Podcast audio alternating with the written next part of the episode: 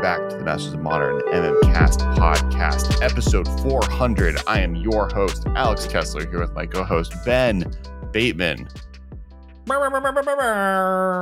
uh, it's a big deal. 400 episodes for a podcast is a is a is a a lot of podcasting. So many hours, and there are people that listen to this podcast still that have been listening since the very beginning. There are others that have gone through at some point and listened to every episode that they've gone through. That you know, you know what's eh, one thing I will say is a lot of people talk about how difficult it is to watch all of One Piece. And I would say, I think we have more hours of this podcast recorded than total hours of One Piece episodes recorded.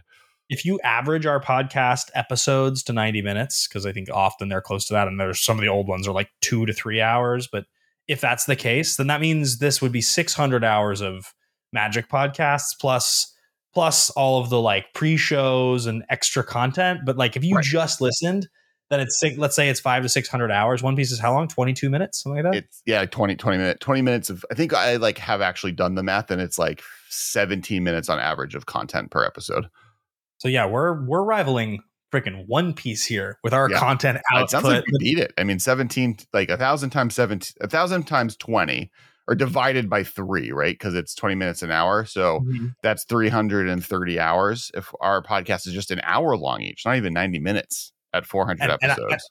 And I, I, would argue of comparable quality, our two shows. They're uh, pretty you know, close. The, the world building from the Masters of Modern podcast, the character development, uh, the fact that neither of us have found the One Piece uh, is is all pointing to you're right. You know, you can't you can't you heard it here 400th this place.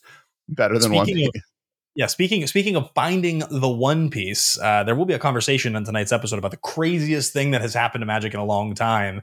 Uh, there is a finding the One Piece level scavenger hunt happening at the moment in the magic world, well, which is part of tonight's episode, which is going to be and so and so we we, we are uh you know as time honored tradition. Our first episode was reviewing Khans of Tarkir with fetchlands being added to the format, uh, and this episode will be reviewing a set. Uh, it'll be reviewing the Lord of the Rings, uh, Magic the Gathering Tales of Middle Earth set that is coming out. Uh, for the most part, I believe most of the preview cards have been previewed. Um, there's some stragglers that are still coming in, but we're pretty much all there. Uh, and uh, this is Modern Horizons 3. So for those who don't know, um, you know, Modern generally only receives cards through standard set printings. Uh, now, two times, uh, Modern Horizons 1 and Modern Horizons 2 sets have been printed with the intent of directly printing cards into the modern format. Um, and the Lord of the Rings set, one of the unique features of it, beyond it being the first uh, universes beyond draft format they've printed, is that the set is being printed directly into uh, modern. So this is this is Modern Horizons 3. Now, a few weeks ago, or a few episodes ago, we did have a big conversation kind of surrounding the idea of like, will the power level of this need to be as high as Modern Horizons 1 or 2?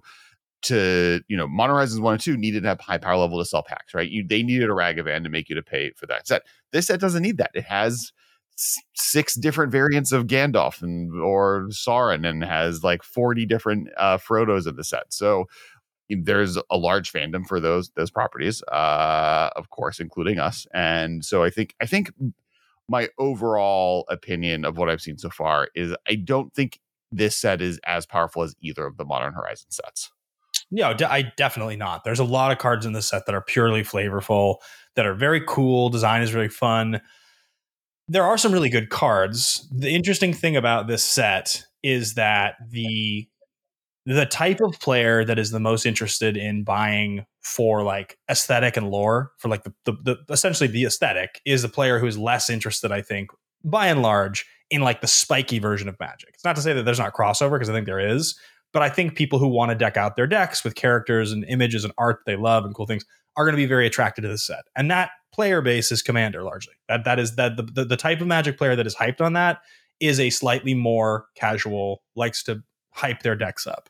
So what's interesting about this is that the card design here is a little different than the first two Horizon sets, where I'm sure there was Commander in mind.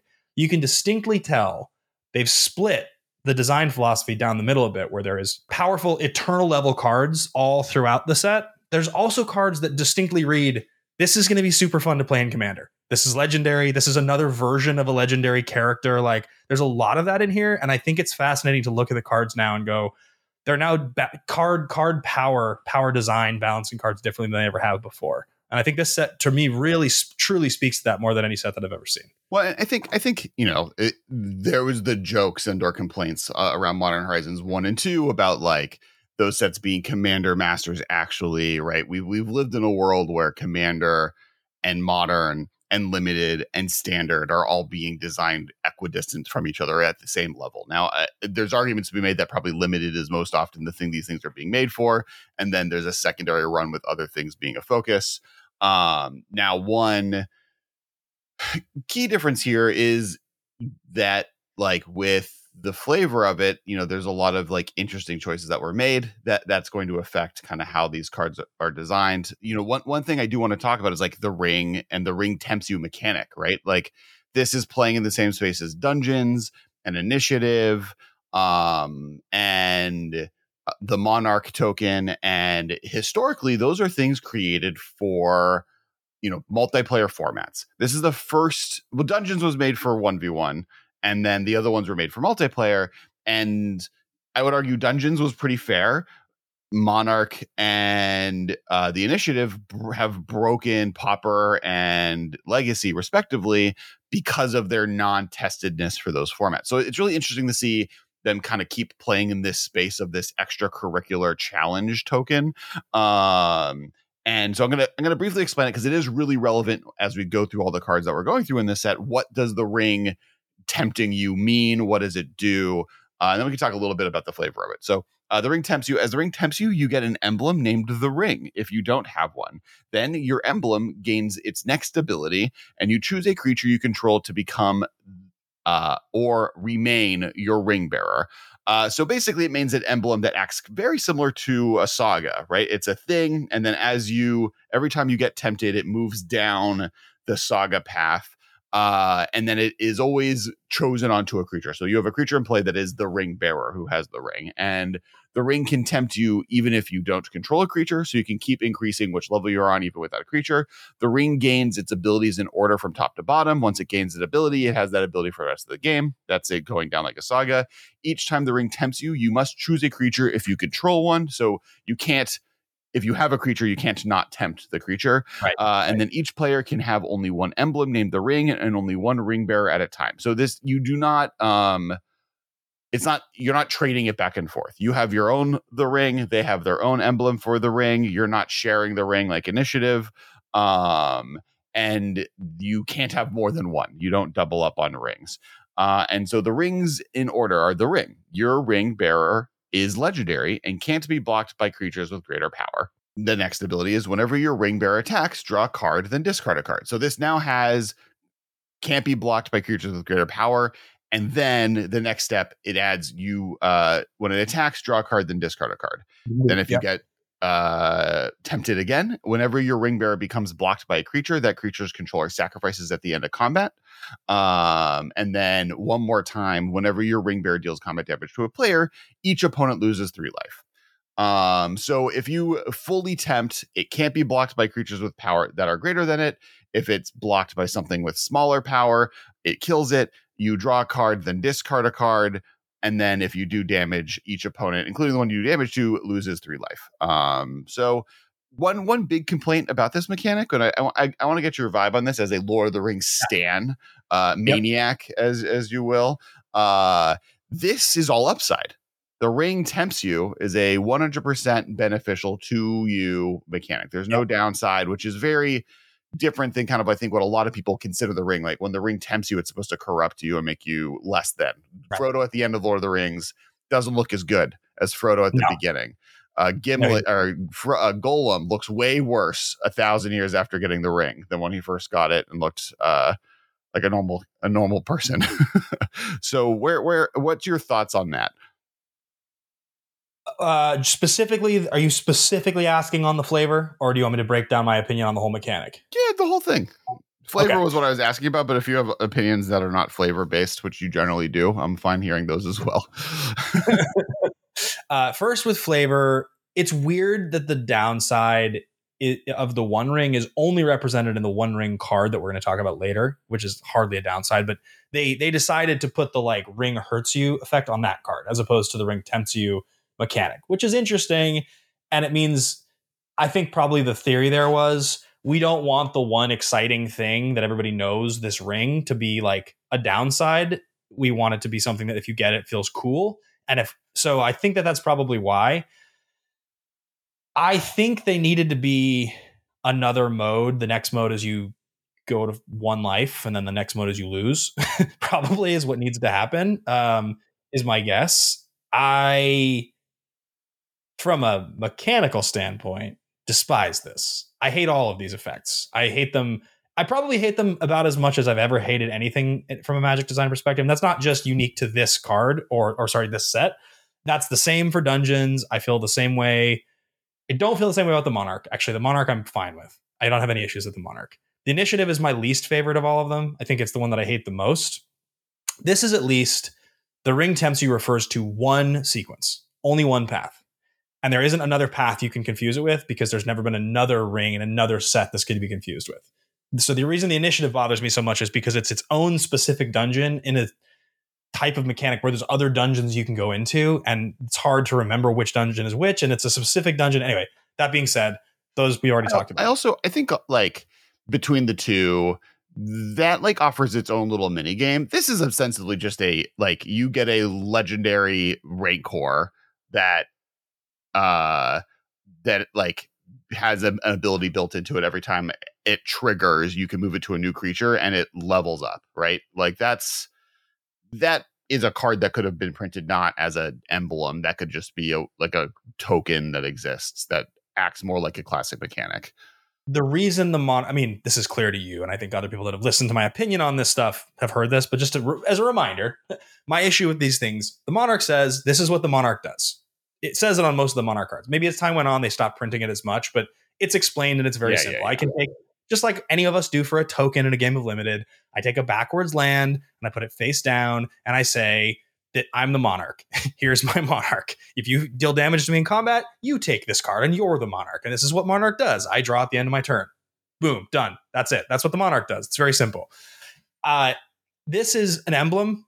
Planeswalkers that say you get an emblem, it says what the emblem does. So again, back you know, face down card represents an emblem that is represented by a card that I have in my deck, so I can refer back to that for reference. My issue with I think Magic's short-sighted design with Paper Magic is that this is relevant only insofar as these sets are printed. In five or six years, when people aren't playing this set and they don't have a copy of what the ring tempts you does in front of them, and it says the ring tempts you, that nobody will have any idea what that means or what it does. And it's the same problem I have with dungeons you have to like I have a sleeved copy of the Undercity now in my Highlander box, so I can avoid bad cell service the next time we do a Magic tournament like a Big Bear, right? Like if I don't if I don't know what the Undercity does and I take an initiative card and I don't have cell service, like I don't know what I'm doing. And that's a problem. I, I agree that every during the preview season and when I was doing kind of the review for this set and figuring out which cards to pick, it was a little bit better. And I I assume that once you play this, it plays really kind of easily. Which I don't think is true of dungeons, right? I, I think this is a better mechanic than like in some and I for just the other side, I like the dungeon mechanic. I have a commander deck built around the dungeon mechanic. I think it's a pretty cool mechanic. I've actually never had the initiative in play in front of me, uh, so I can't speak towards that at all. Um, yep. And yeah, I think Monarch's great. Uh, but the ring, every time I read a card during preview season on like what does a ring card do, I would just yeah. just ignore that feature on the card. No idea what it meant. Didn't really care. It was hard to keep track of what that meant, and it's hard to keep track of the in context of power level even for a card. So it I okay. decided to not not remember. Now it basically it just makes it harder. It like it gives it a version of menace that lets it loot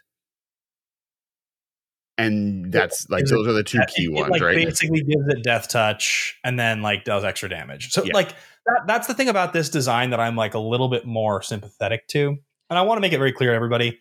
I'm absolutely gangbusters excited for this set, and I'm happy to be proven wrong on this particular mechanic because I don't think that this is the biggest sin. I just think this type of design, which to be fair to Wizards and all of the folks that we know who make the game over there, like you have to explore new design space. And I will always commend exploring new, powerful, cool design space than just doing safe, boring things because the game gets stale if you do that. So you got to take the swings that you can. And this is a specific mechanic to mimic a piece of storytelling that we all just love. So I, I get it. I understand why they're doing this. Um, and and those, to to to your point uh, to the point of the question on like the flavor of it being no downside i think two things one i think it does create an interesting downside for the creature you have to pick. Like the fact that you have to make this creature something that your opponent needs to kill is like an interesting flavor similarity. And and most importantly, like I think just from a gameplay perspective, having a negative made it so people didn't want to use this at all. Right. Like I think already people are resistant to this type of thing. And so but and if you put a downside on it, people just stop trying. Like right there it would make it Frodo has the ring. They don't want to kill Frodo. They want to take the ring from Frodo. They don't care about killing Frodo if they take the ring from Frodo. So like the the killing the creature aspect of it is kind of like I there it sh- anyway. It, it's almost like the Monarch would make more sense. That that's like a type of ability that would play more flavorfully. Um, I think that though the four abilities we described, it remains. Can you tempt more than once in a turn?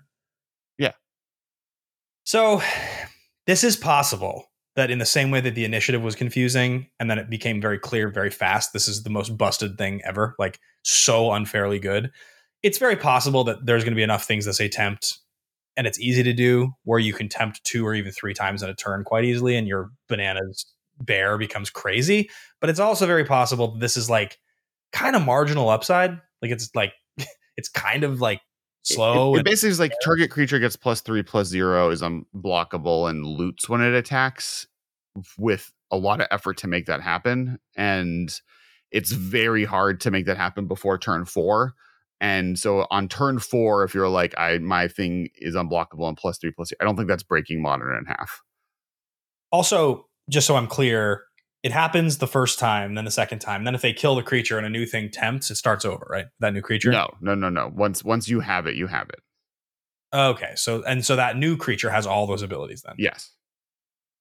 Yeah. It's not gonna break modern. It's good though. Yeah, yeah. It's That's not bad. I think it's I think it's fine, right? And and it's it's the way it's used in the set, which we'll talk about some of the cards we think will be modern playable. We have 30 cards to go over. We'll see how much we get through. But the way way, way it's kind of brought up in modern is these cards it's almost like an added bonus to cards right? Like i don't i don't right now i don't think i've seen any cards and uh, we might be wrong for the reason you said with initiative that like you're not playing a card that uses this mechanic to use this mechanic. You're playing the card because it's good and then this mechanic will be brought into modern because of the fact that it can take advantage of it just has this as a cool added trinket feature. Yeah i think uh my my last thought on the ring tempting and all that is that it's also fairly insular design in, in the sense that unless the set is so popular and they decide to make five more of them or or the or or ring tempting it gets retemplated into something else that we're, we're we're stuck with whatever the design philosophy was with exactly this set which is never going to be so game breaking specifically just this one set like yeah.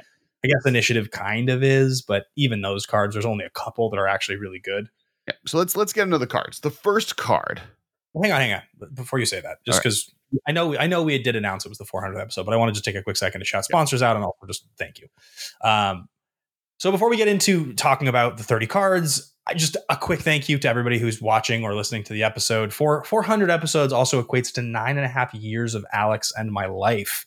Uh, we have been friends since 2010, and this show started about two months before I came on board in 2014. So collectively, uh, you know, you've done it for nine and a half going on. I've just over nine years. It's a lot of time to be with one thing and still doing the same thing. And those of you that are with us and have been with us since the beginning, we thank you. Uh, if anybody has found it more recently that's listening, you know, we're happy to have you here. And through all the years, every you know partner that has supported us, we're we're very appreciative of that. Alex and I are doing more and more content uh, other places now. TikTok has become like a major focus for you over the last couple years for Magic, and I've started to post more recently on the Masters of Modern TikTok, which has been super super fun. So you know, if you're still engaging with the content that we do here, and and and a big thank you, obviously, to uh, Channel Fireball as our as our home and our our sponsor uh, of the show. Um, yeah, we're just I'm just excited to be still doing it, and it, it makes me happy to. Yeah, absolutely. You know, it's a, a, big achievement. We're really excited. Thank you everyone who keeps watching and listening and and supporting and and uh to another 400 episodes. Let's get to we gotta we gotta beat One Piece, right? We just gotta keep tracking to 800 episodes. Um, to the patrons, to the patrons, a big cheers to you guys for still supporting us all through all this, being here. So and to the patrons for i mean all these years you guys have been supporting and continue to help make this show happen. So alex and i have cool stuff in the magic world coming that we'll be able to talk about shortly. Uh, but you guys and everybody have continued to support us getting here. It's, it's great to see magic in a new place and i think we're both really happy to be a part of it as it expands into this kind of new era of post covid conventions and releases and all that. Absolutely. Yep. All right. Ready to ready to talk some lord of the rings cards? Ready to lord of the rings it up? You're gonna go on an adventure. You want to? Are you ready to go on an adventure? Yes, yes, right. yes. I wish you had said. I, wish you had just looked at me and said, "I, I, I wish the ring had never come to me," and I could have said Gandalf's whole speech right there. That would have been good, but we didn't do that. So, all right. Maybe that'll happen. Uh, the Dawn of the New Age, one in a white enchantment. Dawn of the New Age enters the battlefield with a hope counter on it for each creature you control. At the beginning of your end step, remove a hope counter from Dawn of the New Age. If you do, draw a card. Then, if Dawn of the New Age has no hope counters on it, sacrifice it and you gain four life. It is a mythic rare enchantment. Um, this is a pretty, it like for white getting this type of card draw is pretty bonkers. Yeah, the card's very good. The, the most important two things to pay attention to are number one, uh, it is an enchantment, which means there are things that have been printed that can take advantage of this. It's blinkable in the just the basic sense of it just being a blinkable permanent. It's an easy thing to blink. Um, you draw at end step, which is really really important. That's one of the things that stands out about this card is that it comes down and it's going to be a. It's just it's white draw one for two if you have a creature It's like pretty good, right? right? Like, like eh, over over the course of two turns, this is this is white.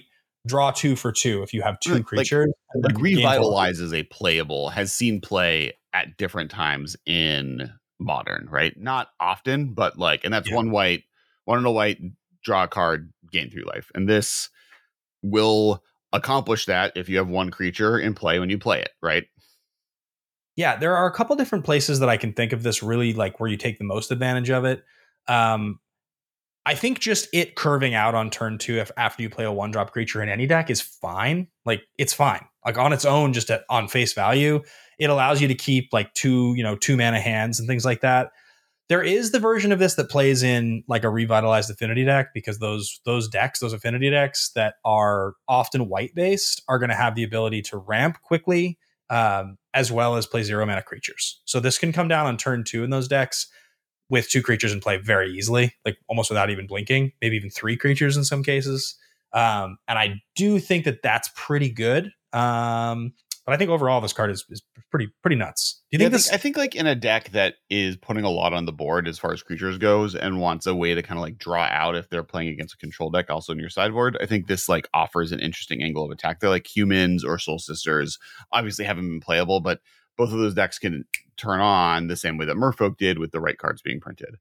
Uh, I mentioned the enchantment angle. Do you think this does anything to push Sythis and Enchantress decks into like a little bit more actually I playable? I don't think this card alone does that. Do I think that if a Enchantress deck that focuses a little bit more on creatures that are enchantments has potential of seeing play does this have a home in that shell? Yes right? It's a it's a enchantment that's good enough that draws a card when you play it that chains in with other creatures that you're playing. I think it definitely has a potential of being decent in that type of deck um but it would have to be in a type of deck that's doing that type of game plan that's leaning into like enchantment style creatures or a lot of creatures for whatever reason not the like stacksy versions of an enchantress deck that wouldn't then want this.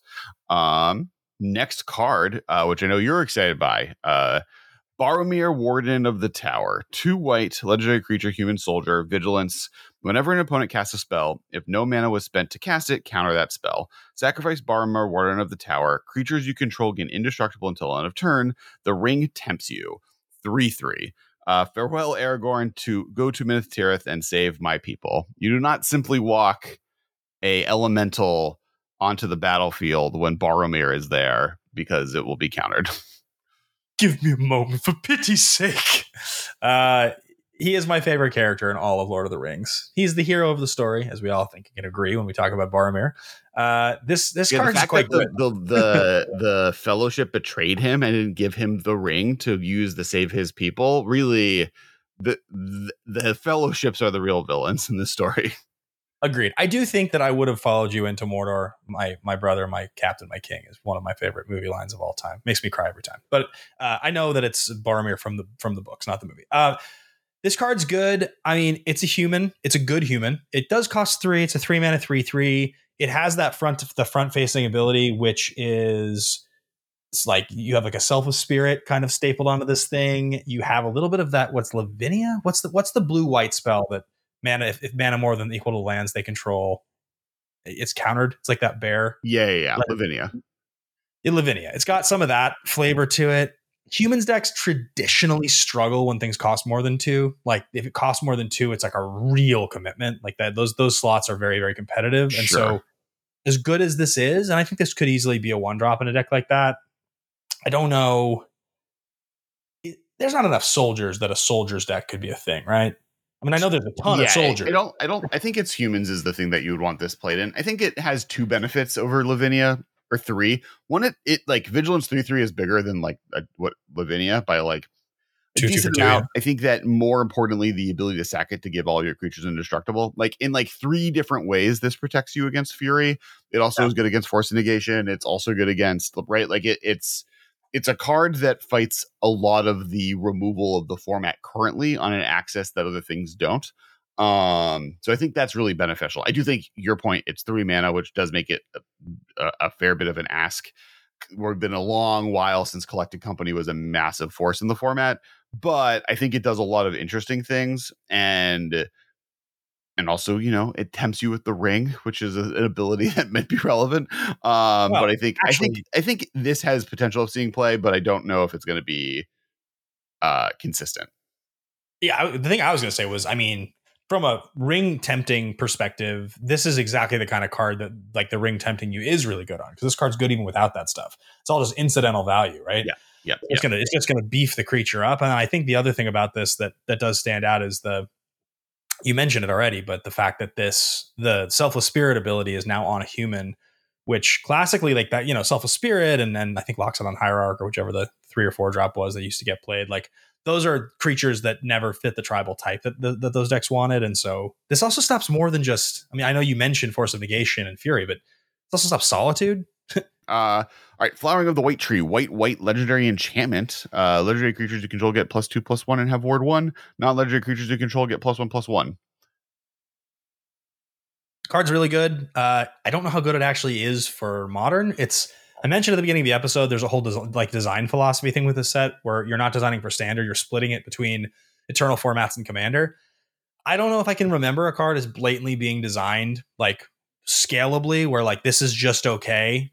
And it's so powerful in Commander, but in Commander also there are four players, so it's not that powerful. It's like just it reduces its power level so drastically because of the fact that you're playing against three other people. I think this card's awesome. I do think for modern's purpose, there's always been a fringe legendary deck.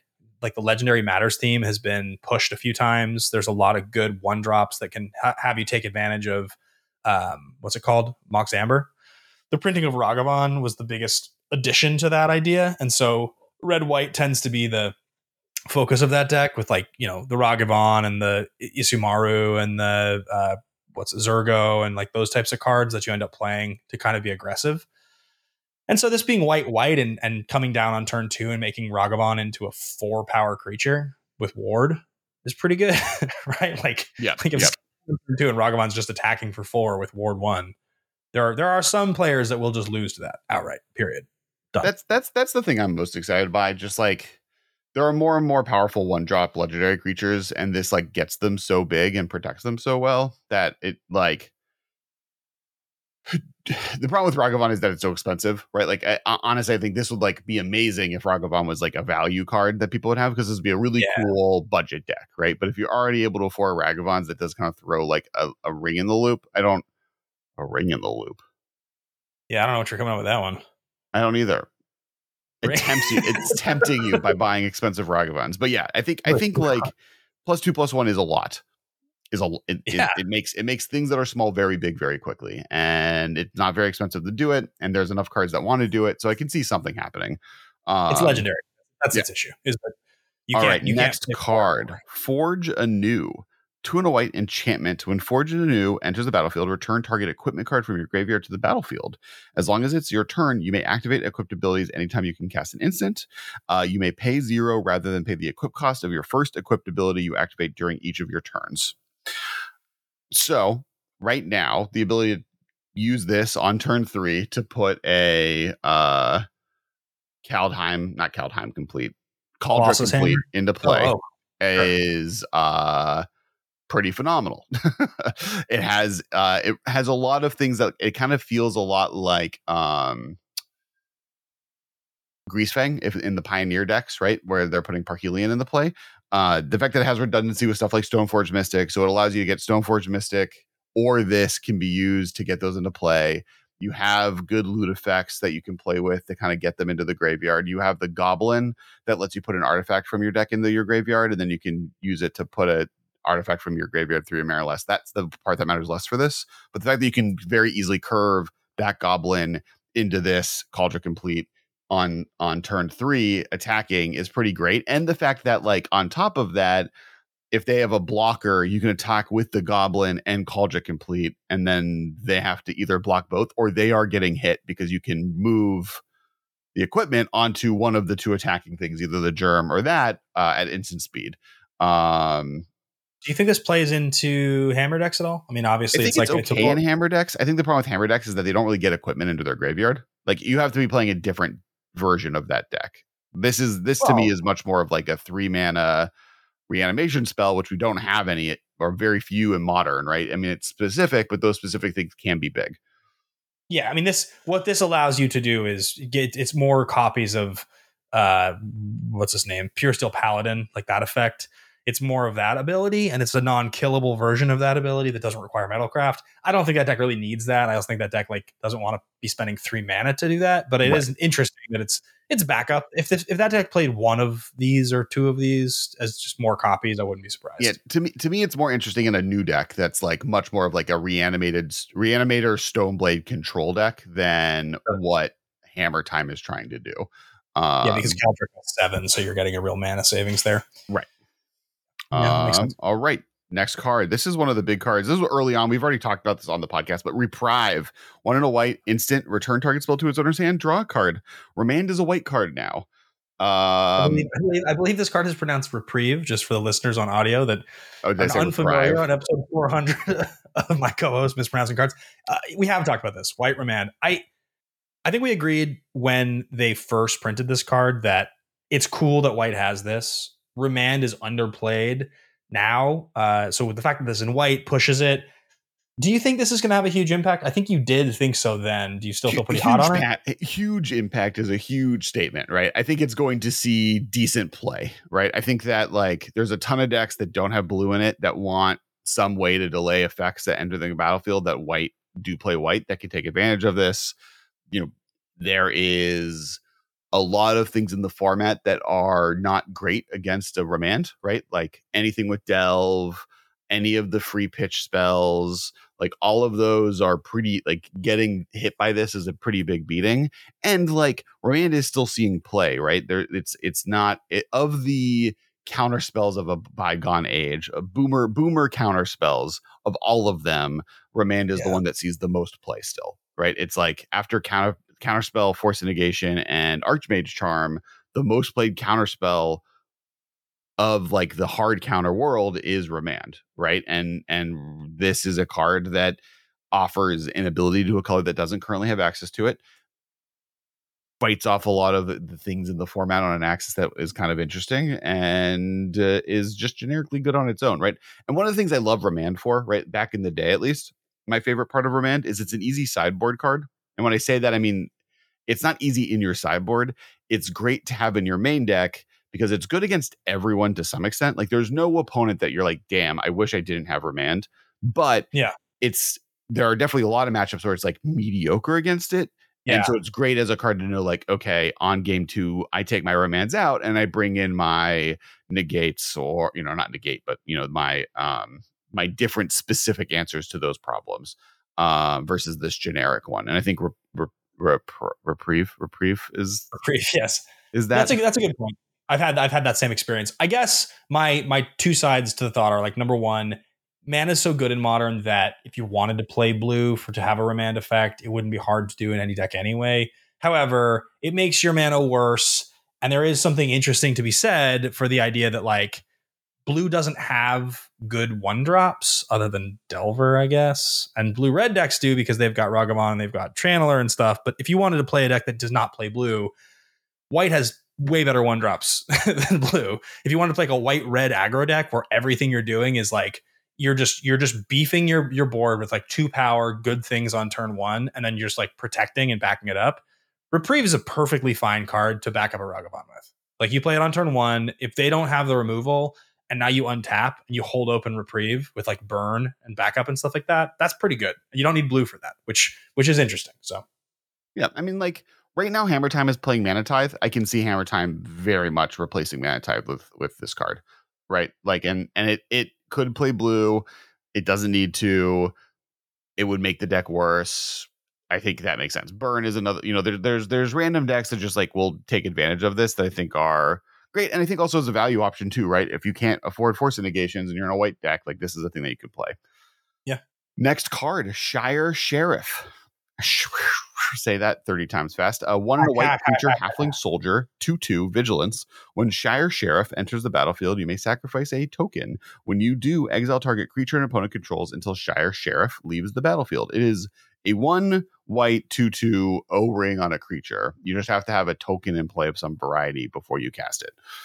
Yeah, it is a it is another soldier. Just so we're clear, they're pushing it more and more. Soldiers are very common creature types. Um, it's very good. It doesn't need like the idea. I don't know if you guys do this, but when I look at cards, I always think about like how curving into something you're not going to curve into this very likely, but the fact that it's going to cost you two instead of all of the O-ring fiend hunter type effects later in the game and leave you leave your like mana efficiency up is pretty strong.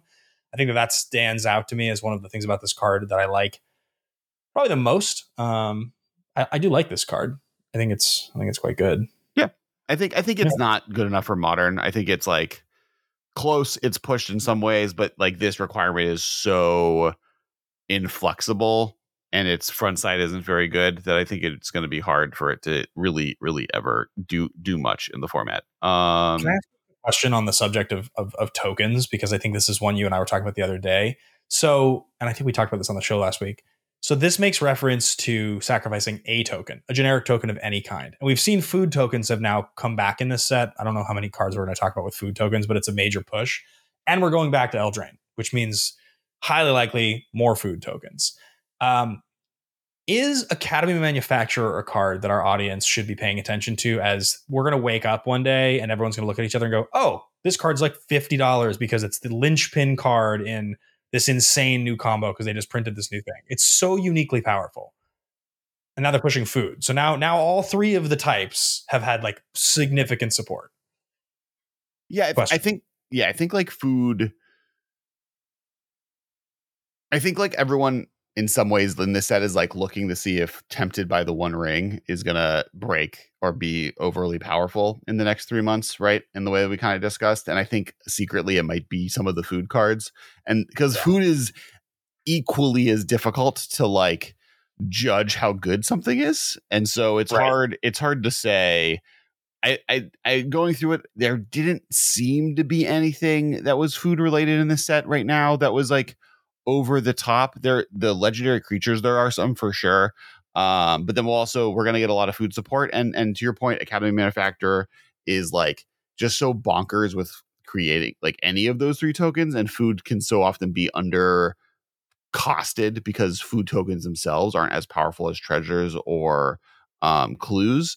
And then add the layer of you know Asmore or um, the not the uh, the cookbook. You know, there's enough yeah. food tribal tokens out there or food token tribal cards out there that the more food token cards you have, th- eventually they'll be good enough to see some version of play. So I, I think I think there's definitely uh, all of the food cards are worth keeping an eye on to some extent.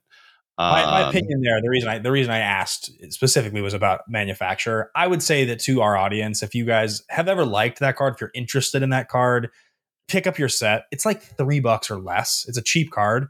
And I do think that there's a real world where that card just skyrockets one day because I think it's so uniquely powerful. And there's nothing else like it. And I don't imagine they're going to push that ability harder than that. So that that does seem like a relevant thing. Uh, the next card is uh, Eagles of the North, which is a five white bird soldier, three three flyer. When it enters the battlefield, creatures you control get plus one, plus zero, and gain first strike and until end of turn. But the important one, it is one of five cards that are all uh, basic land cyclers. So there's plane cycling, um, plane cycling. There's there's there's one for mountain cycling, forest cycling, swamp cycling, plane cycling, etc. And across the board, they all have um varying strong abilities. One of them is food related. Another one is gives trample and plus two plus zero to a creature when it attacks. This one gives all your creatures and just anytime there's a one mana cycler.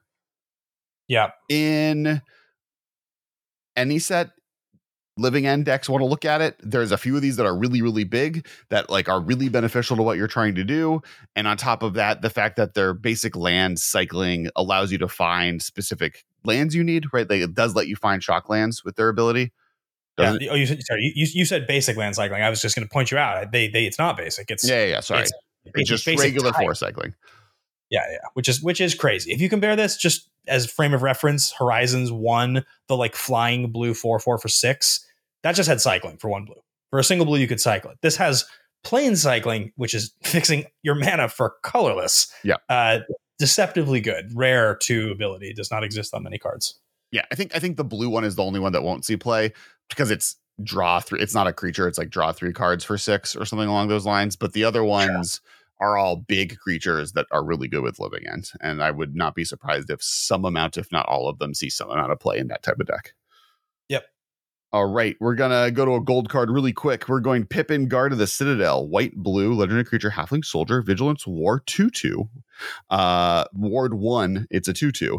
Tap another target creature you control gains protection from the card type of your choice until end of turn. Mm. So this is different than the classic Mother of Runes situation because card type does do different things, right? This does affect like you can give protection from instants or sorceries or enchantments or planeswalkers or creatures or etc etc and like uh i'm trying to remember what the angel name is um Serra's emissary um has a similar effect and if you've ever played with that card that effect is bonkers now all of your creatures gain protection from a card type of your choice is very different than than a mother of runes effect but also sure. two mana is a lot different than seven mana two mana for something with Ward is different than that. So I think I think it definitely has Pippin definitely has some cool interactions.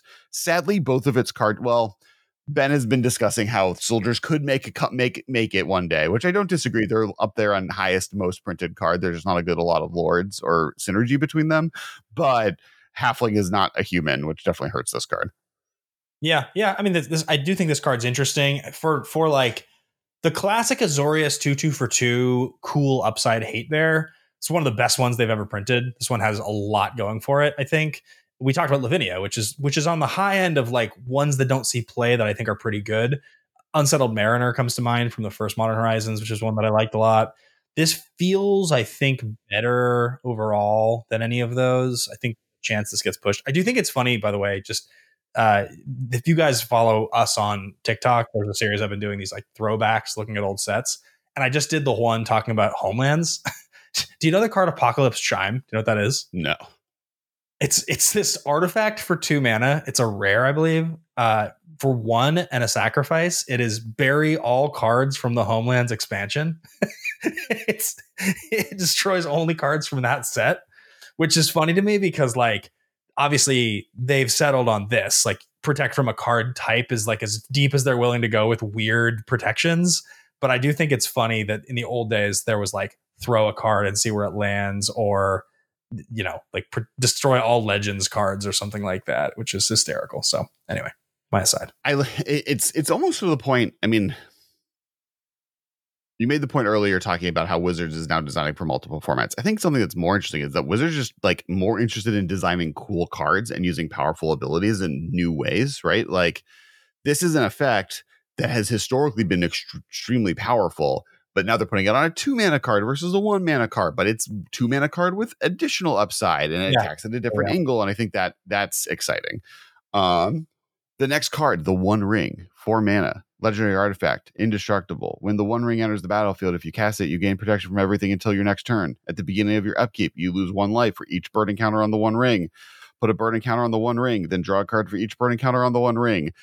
We did a whole episode talking explicitly about this card partially due to the the one piece thing that Ben teased earlier, which is that there's a this is now if you get the one of one stamped one, it's worth a million dollars minimum, um, or or a million hula hoops. Listeners, um, you. Uh, so yeah, uh, for those who don't know, I, I, I half jokingly posted on Twitter my bounty on the One Ring. I will give you a million hula hoops for the One Ring. Uh, so if you get it, let me know. Um, but the the the playability of this card is I think we we we were pretty bullish on it, right? Like the fact that you can use it to lock people out pretty easily and like if you have two of them the in the like legendary status of them works really really well together the fact that it draws you two cards and fogs you for a turn is like really powerful. Yeah, I think that I think the thing that comes to mind for me when you mention all that is just even if not if nothing else happens, if you draw this card and you draw like crap for the next eight turns, four mana, any color, comes down, fogs, draws you a card. You lose a life. By the time it is your turn again, your opponent has passed back to you and skipped their draw step. You get two more cards. It's it's by the time well, your opponent you can interact life because you you lose the life at the beginning of your upkeep. Oh, oh, okay, gotcha, gotcha, gotcha. So you can, so you, you can you can play it, tap it, draw a card. If you can get rid of it, you don't lose any life, or you can tap Actually, it again during your upkeep to draw two more. So it's like uh, lose one life, draw three cards, and then on your next turn, you can decide to get rid of it or play it a second one to then restart the process. I guess it's four mana, come down, fog. Opponent cannot interact with you. Draw a card, no life loss. Upkeep happens, lose a life for the one on it. Your opponent can now interact with you, and then that same turn, tap, put a second counter, draw two cards. At that point, you've still only lost one life. So now you've fogged, drawn three, lost one life in the course of two turns, which two of your turns, which is, but on the flip side, it's a four mana card like there are a lot of things in modern, like just as for frame of reference, like I know this is totally different and way better and scalable, but like Painful Truths doesn't see any play in modern. Concentrate or Harmonize sees no play in modern. Like, and I know those are much worse than this, but in terms of like the ability to draw a bunch of cards for three or four mana has not been placed at a premium in modern's history. You, it has to be incidental or cheaper. I think I think the thing though is it's not it's not you're playing this for the you're playing for both halves, right? Like like separating either half of that. A four mana card that drew you three cards, not good enough. A four mana card that fogged for a turn with this level of protection, probably not good enough. The ability to do both, though, and then if you draw a second one, chain it, and then if you draw the right cards, be able to just do it every single turn, right? Like there's an Academy Ruins and two of these, and you just basically like never take damage again, right? You just are indestructible forever or have yeah. protection for yeah. everything forever. There is for sure a combo centric aspect of what this card offers that I agree. I'm only evaluating it on its base power level. And for to be fair, there is the version of this where you go past you go past that those two turns I just talked about and you get to the next turn and now your four mana investment has drawn you six cards. You've taken 3 life and drawn you 6 cards and fogged for one of the turns and that's pretty good. that's pretty good. So four, four mana to draw six cards is pretty strong. If like, so it remains to be seen. Also, I still just imagine think, playing this with Sheoldred in play. yeah, yeah, yeah, insane, in complete insanity. so maybe maybe this card's busted. I don't know. It's very. Yeah, I think I think this card is good. I think it's you know you need the deck to be built around it, right? You are playing a ring deck. Yeah. Um Next card is press the enemy. Two blue blue instant. Return target spell or nonland permanent and opponent controls to his owner's hand. You may cast an instant or sorcery spell with equal or lesser mana cost from your hand without paying its mana cost. Um, I think I think to me, the thing that people are mostly talking about this card is that it's an instant speed ability to cast Living End or uh crashing footfalls out of your hand, right? And it's like not a yeah. terrible interaction spell in general in those decks. And it allows you to, you know, do the the as foretold game plan esque activity. Um, you don't need to have that card in your hand to be able to use it too, right? So you could just use it as a bounce spell uh, or counter spell. But the fact that you can then use it to then cast the thing that is stuck in your hand that wins you the game is powerful. Yeah, there's all there's the there's the other aspect which is like four mana.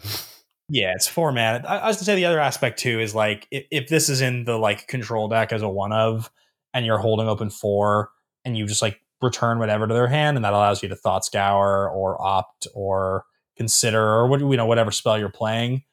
Like this having this having cast my consider out of my hand for free built into it uh, as the mana savings is reasonably tempo-y. I think the lack of playability of Cryptic Command probably means that this is not good in those situations at all. It's probably not like it doesn't quite compete with a a um, Archmage's charm. So I think probably the only situation this is really playable, given how unplayable Venser's been for so many years, is probably what you're talking about, which is going to be. The, yeah. I, I, don't think this card is playable outside of you trying to cast crashing footfalls or or living end out of your hand. Yeah, right now, being able to counter your or return your opponent's spell to their hand and then cast living end at instant speed is pretty good though. Like that's like a board wipe that you end up with like six power in play. That's a deck that already wants to play with their mana untapped, right? Like because all of your cyclers want you to just start cycling at the end of your opponent's turn. So I do think there's yeah. there's strengths there. The next card is Council Council's Deliberation. Uh, one in a blue, instant draw a card, and then whenever you scry, if you control an island, you may exile Council's Deliberation from your graveyard. If you do, draw a card. Yes. So this card is really interesting. Um, the only problem with this card is that really at best, it's just two mana draw two. And I think like that's, that's not, not good enough. Well, two at, mana draw a card. Whenever you scry, if you control an island, you may exile it from your graveyard if you do draw a card. So, like, how else is what else? Well, well, well, at best, you have it in a like a a, a self mill Arclight Phoenix instant sorcery spell deck that is more self mill, oh. and these like the best case scenario is that you discard this or it ends up in your graveyard for free, and then you scry draw. and draw a card, right? Like the, the, the, card draw creeping chill. It's like it's like that. Yeah, right. It's, it's draw a card creeping chill, right? That's the best case scenario to me. Medium case scenario is it's two mana draw a card, which is not terrible, right? Like that is a sure. If, sure, if they sure. printed a card to one in a blue, draw two cards instant, that would be a modern playable card. I think like expressive yeah. iteration is not too far off of that at sorcery. Um, yeah. it's it's better than that, but it's a sorcery and it costs blue and red, right? So like, I think its medium case scenario is draw two cards for two at instant speed is actually pretty decent, and then the like if you're playing some weird Arclight Phoenix decks with ops and ways the self mill, and you're trying to just cast those three spells in a turn, and you have ways to get them into your graveyard, then it starts becoming like a really bonkers power play. Yeah, your points really sound there. I, I, I guess I sort of forgot about that. There, there is like. Then I've never forgotten that eh, there's an option in Magic the Gathering to mill yourself. for free. Yeah, I, the thing about this card that is interesting, I guess, or maybe most interesting, is the fact that like any time ever in Magic's history that there is a way to skirt card draw or mana generation for free or using your life or graveyard or deck as a resource in some way, it's good. Like from from the age old casting of land grant to like once upon a time to Street Wraith the Phyrexian mana to creeping chill to Asmo, like whatever. Anytime you can get something cool for free is good. And you're right. Drawing a card for free is the thing that decks want to do and the fact that this only costs two. So yeah, so you're, that's fair. It's a fair point. It, yeah, I think, it, I think like I, th- I think if this card has a home in modern, Arclight Phoenix is next to it. They're hanging out. They're having a good time. Um, and Phoenix has been good in modern often. So so I think I think that's not an insane just like playing this with faithless salvaging, right? Like you can use yeah. faithless salvaging, you discard this, you draw a card, and then you just cast any you know serum visions and now you've serum visions you drew a card scried two drew an additional card You think that if this had said scry one, draw one, and then had the same second ability, it would be too good? Uh, do I think it would be better if it said that? Well, no, like I, obviously it would be better, but my point is like, do you think that if the front side was scry one, draw once, the back side was next time you draw Council's Deliberation, you're going to be able to draw the other one for free? Like, do you think that would be too good? Yes. Okay, fair enough. I, I think it removes the work, right? I think this card is very, very powerful, but it takes work. That work might not be too hard to do. I mean, the, the kind of my point is like a deck that's playing Ledger Shredder, Arclight Phoenix, and yeah, Serum yeah. Visions already kind of like like one one thing that it would be interesting is like it does have a weird relationship with opt versus consider. Yeah. Right. That's yep. that's the big thing is it doesn't trigger off of surveil. It only triggers off of scry. And so that that in some ways is its biggest negative. If it said scry and surveil, I think it it becomes like very good now because it's just scry. It's decent. Uh, but I also think like also, there's ways to add additional incidental scry to a deck that this deck could take advantage of that maybe it's not. But um, does that also um, make does that also make Serum Visions more of an option than it has been for a while if this well, card became good? I mean, the Arclight Phoenix deck I'm looking at is playing Serum Visions, right? So it's not it's not not seeing play in those decks. I got it, got it. It's Serum Visions. It's still like a house, right? Like it, that hasn't lost its its luster entirely. But I think it would maybe like lose light, like not lightning axe because you need the discard something in here that like would maybe help. But sure. um, it's it's an interesting. There's a there's maybe a conversation that maybe consider becomes comes opt again. Like you lose the ability to just like mill your phoenix, but you get this as a trigger. I don't know. Sure. Um, the next card, and I think this is one of the better cards in the set Stern Scolding, one blue, full of a Took, uh, instant counter target creature spell with power or toughness two or less.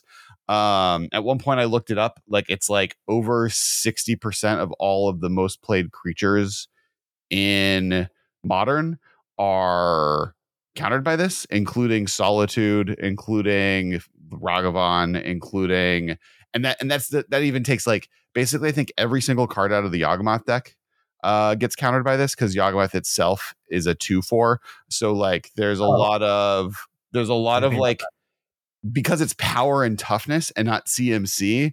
There's a lot of things that it's just out of the gate gets rid of. Now it is in essence scatter variant, which like classically not the best thing in modern, but the fact that it hits so much of the format is pretty pretty and and the format has four remove four of its key removal spells are technically creatures definitely makes it exciting to me.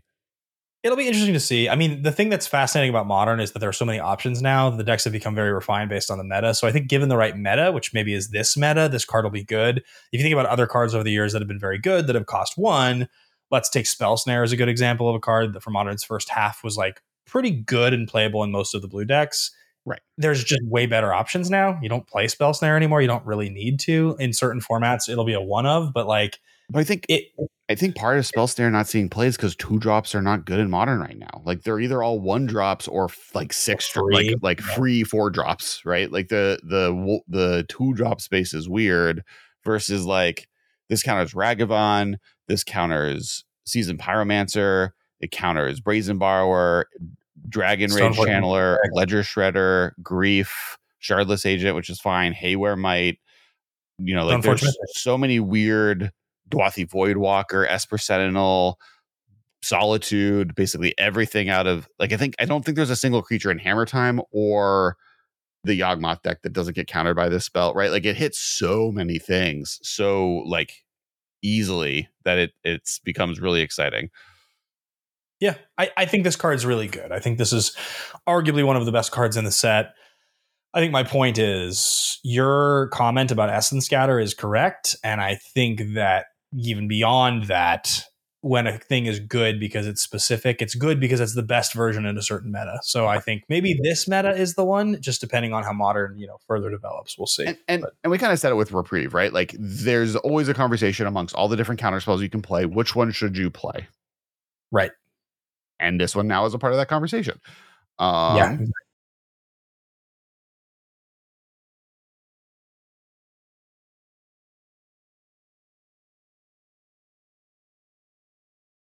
Birthday Escape, one in blue, sorcery, draw a card. The ring tempts you. Of course it does. Thank you, Bilbo.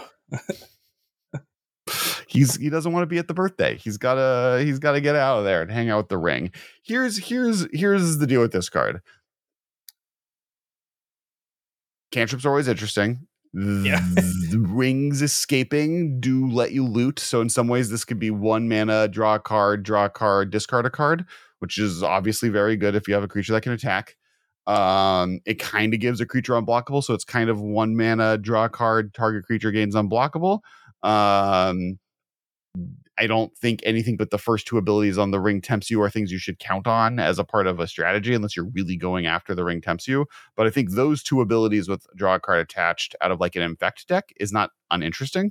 Um, because of the the the ability, the first ability on the ring tempting you, which I need to remind myself the exact wording to make sure I'm not saying that wrong and how that interacts with infect, because that's the the place I think this is interesting your ring bearer can't be blocked by creatures with greater power. So so you can get to if you attack if you cast this in infect, if you cast this on your Glistener Elf. Glistener Elf, attack with Glistener Elf, get to the post declare blocker step so they couldn't block it. You can then pump and kill your opponent.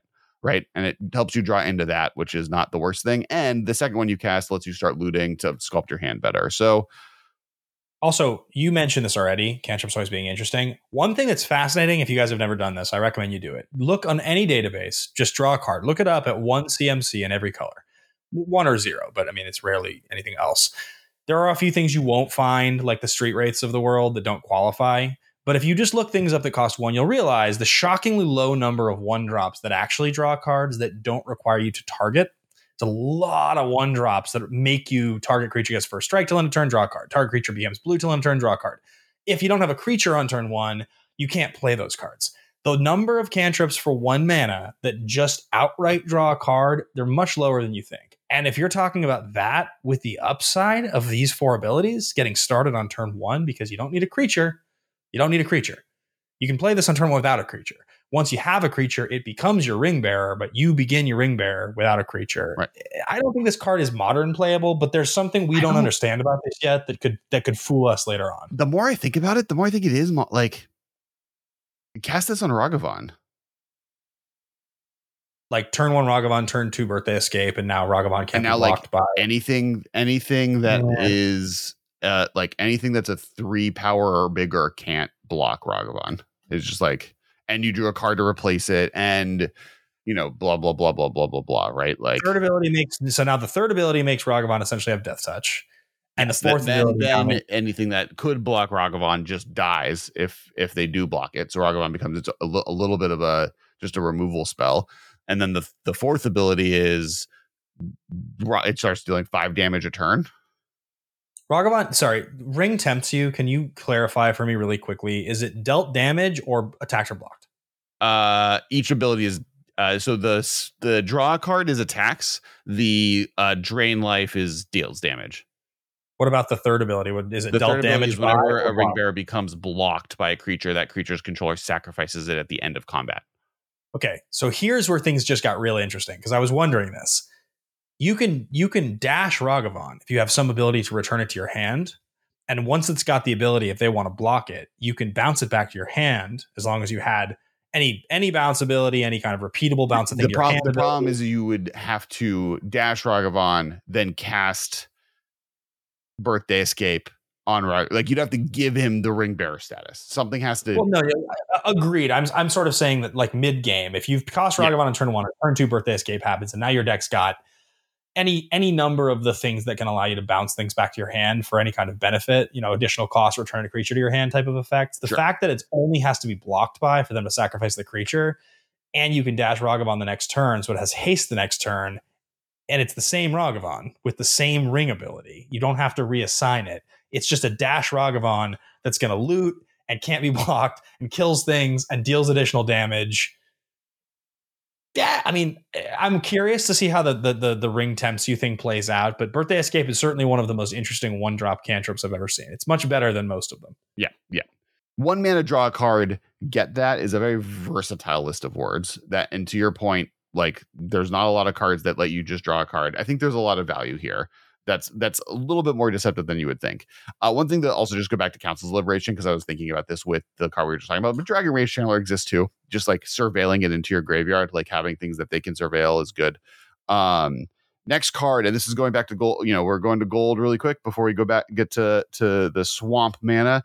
Sauron's Ransom, one blue black instant. Choose an opponent. They look at the top four cards of your library and separate them into a face down pile and a face up pile. Put one pile into your hand and the other hand in your graveyard. The ring tempts you. So basically, Fact or Fiction. It's three mana, but it costs the black in modern. That doesn't matter and then in, you get four cards versus five cards, and one of those p- piles is face down, so you don't get to see it. But three mana is a big is a lot less than four mana sure, yeah. um and you you know that's that's that's the big that's the big because Fact or Fiction is in modern right it was added i believe in modern horizons 2 um yeah.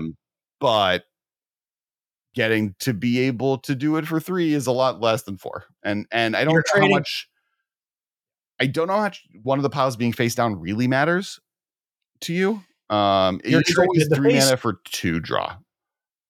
I was just gonna say you're you're trading you're trading the ability for four mana at instant speed to draw you three because there'll always be three with Fact or Fiction for three to draw you two, and you're paying you're you're trading a mana for a card in that situation. But the second pile in Fact or Fiction is always gonna be two anyway, so it's essentially three for what is usually going to be made to be your worst pile, like or or your better pile, whatever. The one you'll take usually they'll usually make it appealing for you to take the two is the kind of the deal with Fact or Fiction.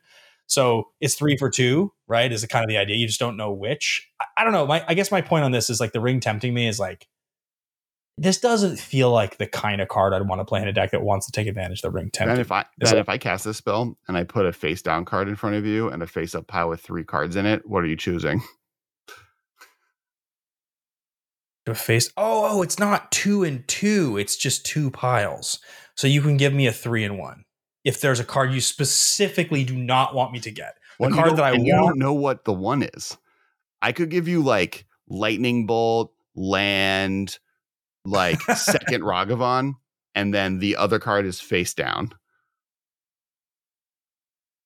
Yeah, I mean, there's, there's, there's. Okay, design, bravo, very fun. this is really cool and done very well. And I guess, I guess, I did, I did change my thought there for a second. Like, it is because it costs three a little more applicable to a deck that's going to play one of those like done bad one drops I like playing. So like ring tempting me like fits into the Delver vibe, whatever, whatever that vibe is. But I still think this card's probably not good enough. But it's interesting. But it's definitely interesting. I think it's close, and I think it's gonna like. I love this effect, and we'll talk about another card in a second that's similar. I'm I'm here for Fact or Fiction style games at all times. Um, next card, right, an artifact. So that was the last. That was the last of the the the blue cards, I believe. Um, next, we're going to artifact land. It's Wizard's Rockets. One for Wizard's Rockets enters tapped. Uh, you may tap and sacrifice it to ha- add X mana, X tap, sacrifice Wizard's Rockets, add X mana in any combination of colors. And then when Wizard's Rocket is put into your graveyard from the battlefield, draw a card. So, so yeah. if you untap it is it is one mana, draw a card on an artifact the next turn.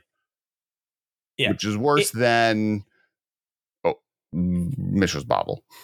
We can talk for a brief second about the flavor on this card, I think. Only because I think this is such a memorable, like fun scene from Lord of the Rings, right? Like it is like like Gandalf bringing all the fireworks. Ben, ben I don't care about flavor or story at all in a in a in Magic the Gathering. I don't want to talk. I don't want why none, our, our viewers wouldn't want to listen to that either. Who would want? Who would I want to play this card and just look at my opponent just like dead in the face and be like a, a, wizard. A wizard is is never early or late. He always arrives exactly when he intends to. Like I do, um, I do wish this card just like didn't.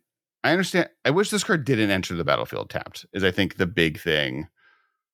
Feels unnecessary to me. Yeah, because yeah, like, like it, I guess that would just be better than, um, what's the, the Tron plays it one mana, one sack it, make a mana, draw a card star. star, chromatic star. Yeah, chromatic star. It would just make it better than chromatic star.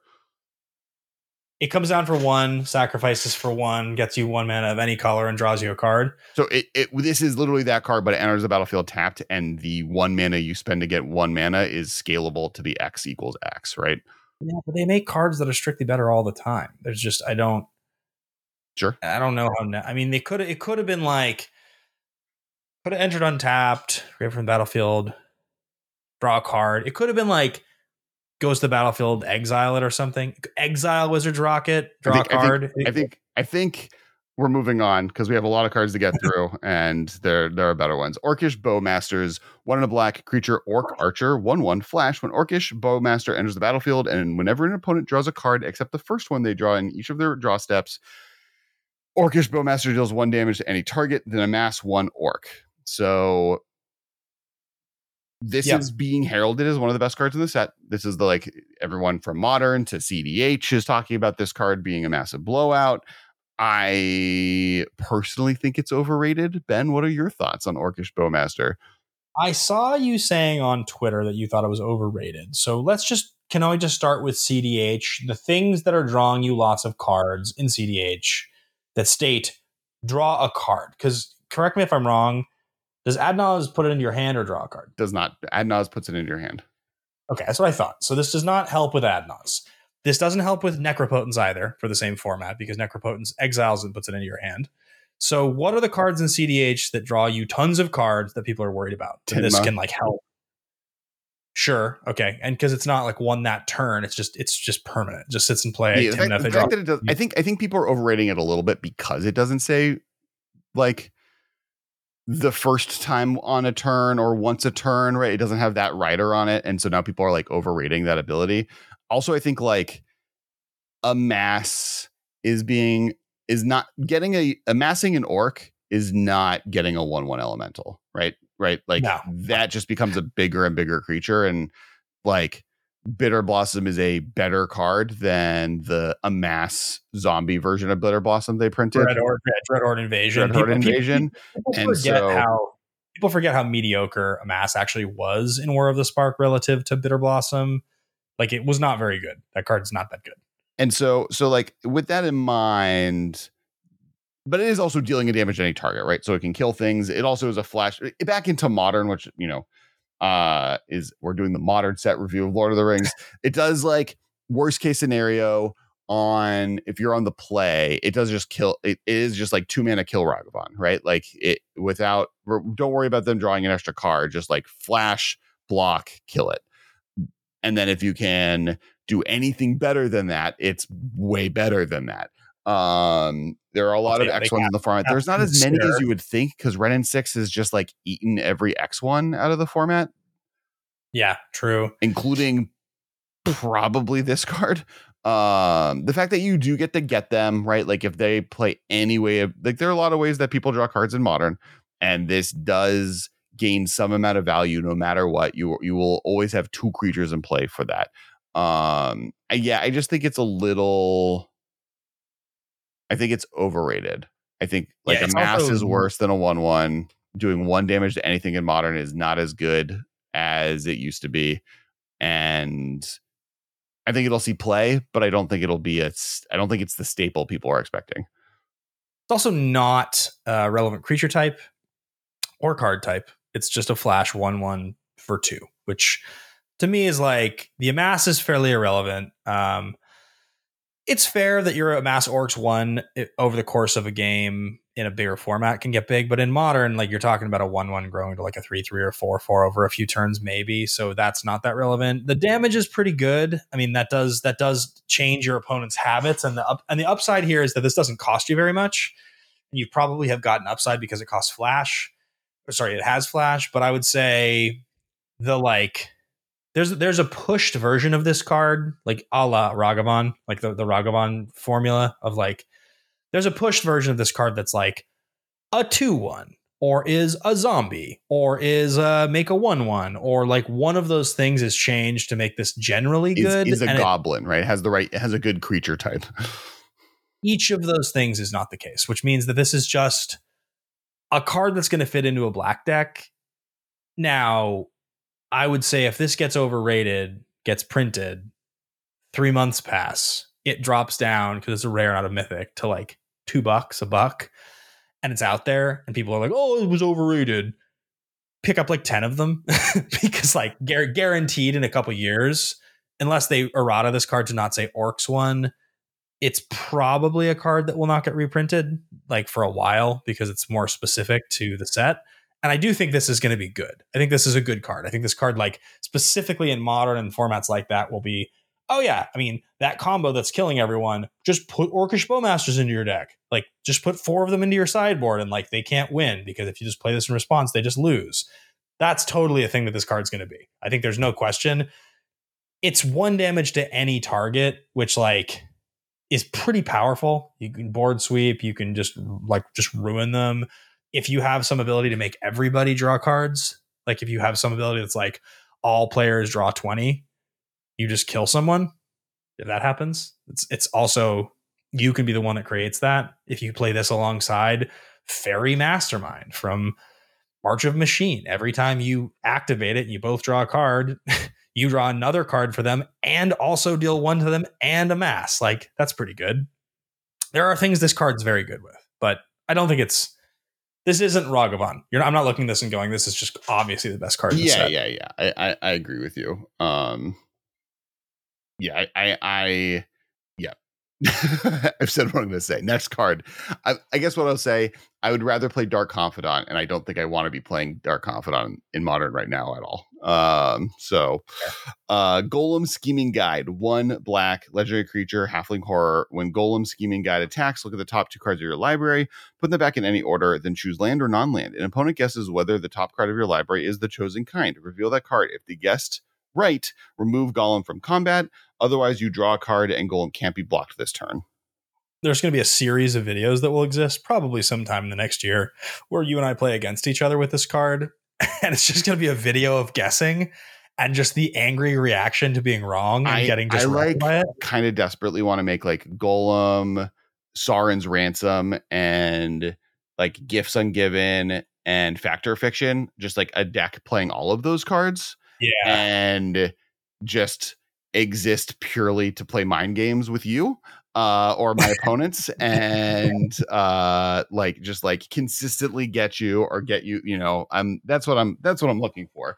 I think that like i'd rather play this than dark confidant if dark confidant was our scale right? So i would rather play this Gollum than orcish bowmasters possibly. That might be a really hot take um but the fact that it like has the potential to have an unblockable 2-1 and draw a card every other turn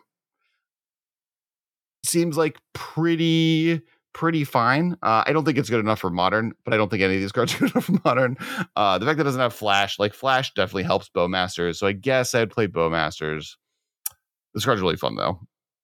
The issue with this card is that there's a world in which you play it on turn two. It's legendary, so you're not you're probably not going to play more than one or two in a deck. It doesn't have a creature type of relevance, unfortunately. It's not a goblin or an orc, which makes sense. It's Gollum. Um, I mean, orcs aren't relevant anyway. Horror kind of is. Hidden horror, anyone? Okay, here we go. Um, but uh, it is not relevant in that way, which means there is a world in which you just attack on turn three and attack on turn four, and they just guess correctly. And this is just a nerf, dude does nothing. Yeah.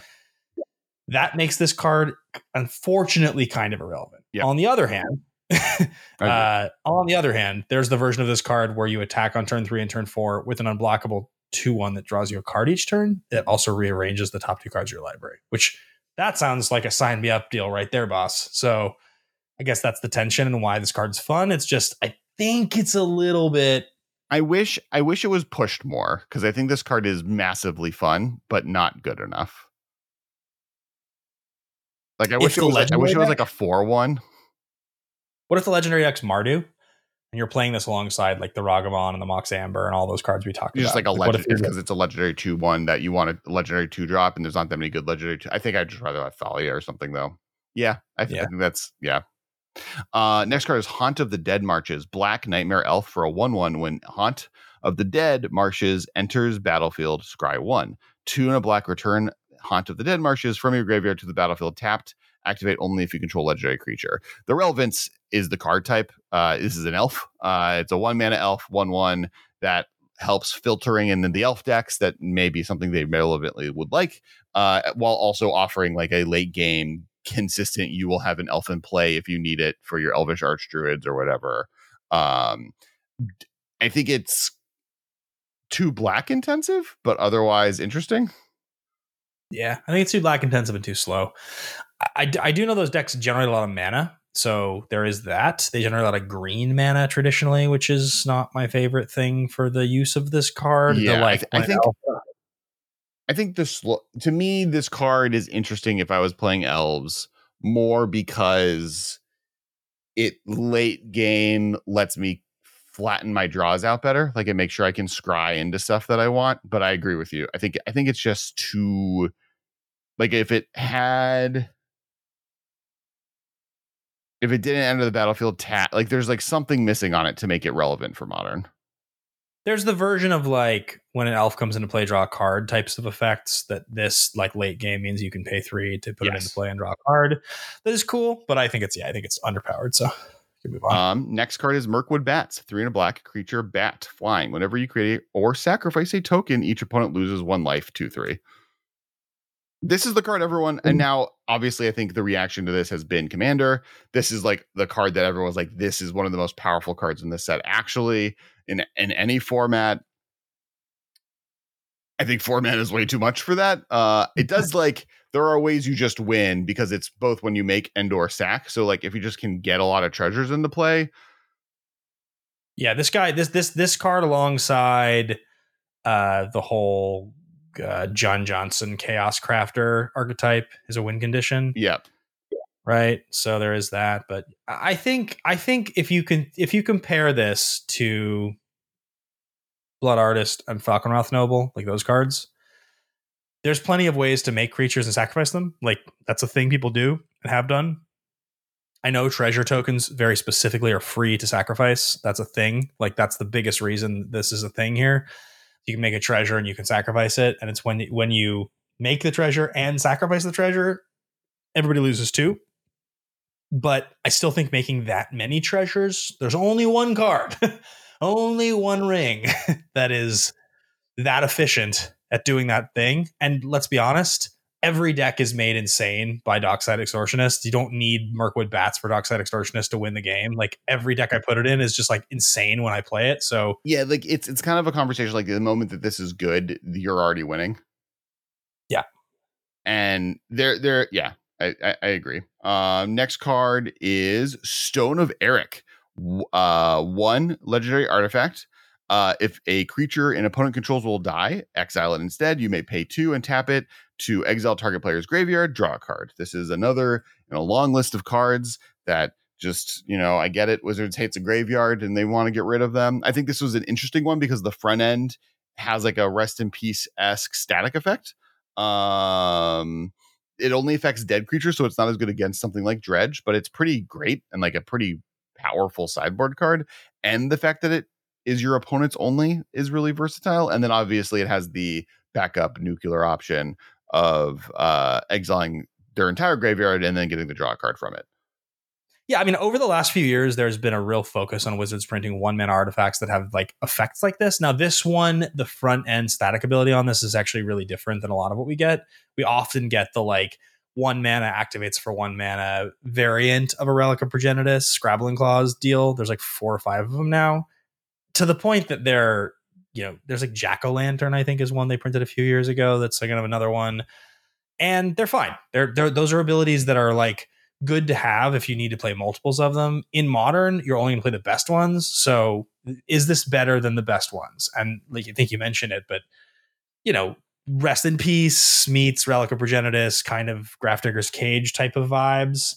I think this is powerful enough that it's in in ballpark with it. Um doesn't matter that it's legendary because you only need one in play at a time anyway, so who cares? It sacrifices for two. That's my biggest concern. If the sacrifice for one, I think it would be more on my radar. The fact that it sacrifices for two just means you have to leave mana open throughout the game to activate this. And like it's kind of tough. So uh, yeah, I think I, I think like if I'm a deck who would want rest in peace, other than the fact that my graveyard is important, this is a type of card I'd be looking at, right? Where it's like this keeps their creatures when they die from entering the graveyard, which is really good. Like this is a great sideboard card against Yawgmoth decks. And if I'm not able to play Dauthi, if I'm not in black, right? Like I would, this is a great option when I can't play Dauthi Voidwalker. This is a great option right. if I want my graveyard to exist. Like uh, I'm playing um like specifically I'm playing Murktide. If I'm playing Murktide, like I don't want to eat my graveyard with a Relic of Progenitus because I need my graveyard for delve purposes. This is a great option to me, right? It, this is better than Relic because Relic eats my own graveyard. I can't play any of the black or white options. Uh, this still does draw a card, and there are a lot more opportunities in that style of deck where I have my mana open because I have counter magic open and they didn't cast a spell, and I have the opportunity to do this. And or if they do cast a spell, it's a spell that this counters their spell better than my counter spell, right? Like that if I have a choice between counter spell and this, and you're casting living end, I choose yeah. Stone of Erech and just like okay, you can have nothing in your graveyard, and I now have exiled your graveyard. So yeah, your point, your point, your point is that the the upside of the front end is balanced by the high cost of the backside. Yeah, it's they they essentially balance each other. And and point. and like the the fact that it doesn't affect your own graveyard, right? Like those those are the two pieces that are interesting to me. Where like some of the alternative options are either color specific, right? Like if you don't play black in your deck, then this replaces a lot of the better options that are out there for you. Um, Next card, we're in red. Spiteful Banditry. X red red mm. enchantment. When it enters the battlefield, it deals X damage to each creature. Whenever one or more creatures your opponents control die, you create a treasure token. Sadly, this ability triggers only once each turn. It's not parallel to to uh, Meathook because of that last little clause you put on there. It's like the red version of Meathook that's kind of bad. Well, I would say that making a treasure in multiplayer, I think making a treasure on each of my opponent's turns and my turn is comparable to the drain effect on Meathook Massacre, especially sure. in a 40 life format where life matters way less than making a ton of mana, right? So I think in that format, it's better. I think Meathook Massacre doesn't see tons of play in modern. Modern is also a format where colors do matter. Like this matter. Like if you can't play black, you might want this as a red board wipe. Um, it's not like there's a large library of good red board wipes. I don't think this is good enough for modern. Um, but mostly because I think it's like I don't think it's not I don't think it is worse than Meathook Massacre or much worse. But I don't think I it's good enough for modern. I yeah, to me it strikes me as a card that's going to be good and is going to you pick them up because I think that card's going to go up in price because I think like Meathook is expensive and there's a reason. I think that card is really good. I don't think modern is going to see enough of creatures die over enough turns that that upside's worth it. Uh, and I think that the downside is that if like Anger of the Gods or effects like that for three get you three damage, this has five to get three damage, which is way worse. it's just just a lot worse. So I can't see a world in which this card's playable. However, the next card definitely playable. this card's insane. Moria Marauder, red red goblin warrior, double strike. When a goblin or orc you control deals combat damage to a player, exile the top card of your library. You may play that card this turn, 1 1. I mean, so for years and years and years and years, the question was always Goblin Lackey, right? Can Lackey get printed into modern? That was like, that was always the question because Lackey was the one drop that, if I remember correctly, Lackey was like a 1 1 for one that when it dealt damage, you could put a goblin from your hand into play, right? Combat damage. That's how it worked. So that was always like the, the missing link for what would have made goblins insane. And there's and there's and there's the goblin uh, Warren Instigator. Warren Instigator, which is ba- like which is relevant to this card because it's a red red one one double strike. Whenever you do damage to a player, you get to put a goblin into play. This is also a red one one one double strike. Yeah, Warren Instigator classically too slow. Uh, good card, just never like got the velocity going. By turn three, getting a couple goblins into play, your opponent could interact, they could kill it. Didn't do enough. Um, this does not require your hand to be full of goblins. This re- this does not require that at all. It's just a two mana one one double striking goblin that is going to allow you to exile cards. Now it's only play that card this turn. I want to make that clear. Uh, it's different templated from a lot of the blue red effects, which is until the end of your next turn you can play that card. That's that is a difference. So on turn three, if you've got a thing in your hand that you want to cast, like eh, you, it's essential to your game plan, and you flip two two drops or something, you're probably going to miss out on one or both of the cards you're flipping. And it's not it's it is play though; it's not cast. So you can play land, the exile land on turn three. So I don't know if this makes goblins like a tier one playable deck, but it sure makes it closer. They keep giving I, us more more fodder. So I have a weird thoughts on this card. One, your point with Warren Instigator, Warren Instigator was slow. This has a slowness to it. It does, if it does eventually get attacked, it gets to do two hits. You get the exile two cards. It does, it's a lord. So if you, whatever your one drop is, or whatever hasty goblins you play out afterwards, also get the trigger exiling cards, which is much more powerful than what Warren Instigator is doing. On the other hand, it's not an optional, uh, it's not optional. So uh in the deck now in goblins often the decks are like Skirk Prospector snoop combo decks and mm. th- i can see a lot of games where you're like on the beatdown game plan at first and you have moria marauder and based on the order of how you have to exile things because of how many goblins you dealt damage you accidentally exile the combo out from being able to be castable or even like doable right? And so you can't like stack it correctly so I almost want to say I think this card is a miss. I think like it or or it's playing you know, the deck that I think wants this more. Like I don't think the Snoop decks want it. I think the eight whack decks want it though. I think the like I'm playing but the problem with the eight whack decks on the other side, not not to like, is that those don't want to be playing stuff in second your second main phase. Like everything that deck wants to be doing is like playing your goblins with kicker, on first main phase so that they all trigger the because they're all like ETB, your combat step gets bigger. And so I think like in some ways Moria Marauder just doesn't line up with the current two main goblin strategies in the format. That being said, to your point, right now Goblins isn't a tier one deck in modern because maybe say, those two strategies aren't the strategies you should be doing and this maybe is more of a value oriented gomblo aggro deck. I just that seems like fury eats this thing for lunch. On the note of fury i will say the thing about this card that stands out to me that's the strongest there is an aggro goblins deck. There it's a it's a good deck. There's a lot of good cards in that deck. There's a version of that deck where this flips a fury and unless i'm mistaken you can evoke Fury from exile, you, which means you can play that card this turn. The, the, that card has a has yes. an evoke cap. I think cost. you can. Debatable. I'm pretty sure. I'm pretty I'm not, sure. I'm not, I'm, wrong, I'm not, here to confirm to deny.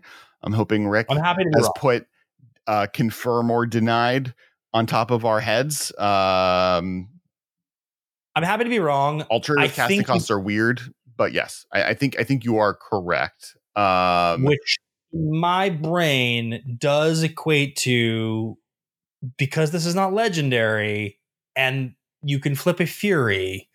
There's a part of me that's like, can this just curve out and you like flip fury as one of your two cards on the double strike where it's like okay flip fury exile card from hand replace that exiled card with the other card that i can now play the lightning bolt the like i don't know whatever there's just a part of me that imagines fury being so good and if you're getting free furies on attack I triggers i don't think um yeah i don't know i don't i don't i don't know how good fury is in either of those decks and and with eight whack or uh, like the point of that deck is the cost like under fifty dollars to buy in on the whole deck and playing Furies doesn't seem to really go with that much.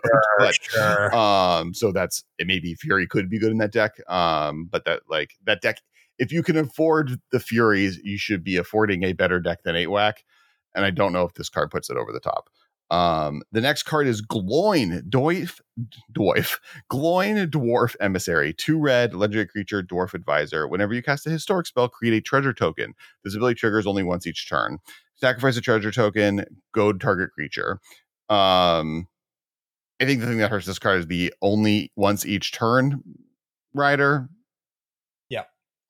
Yep. I mean, it's just a three mana three three that allows you to get a historic, get a treasure off of.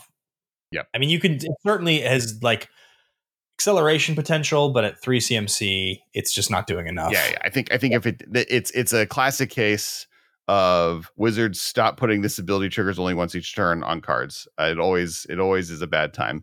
The next card, delighted halfling, green halfling citizen, tap add a colorless or tap, add one mana of any color, spend this mana only to cast a legendary spell, and that spell can't be countered. It's a 1 2.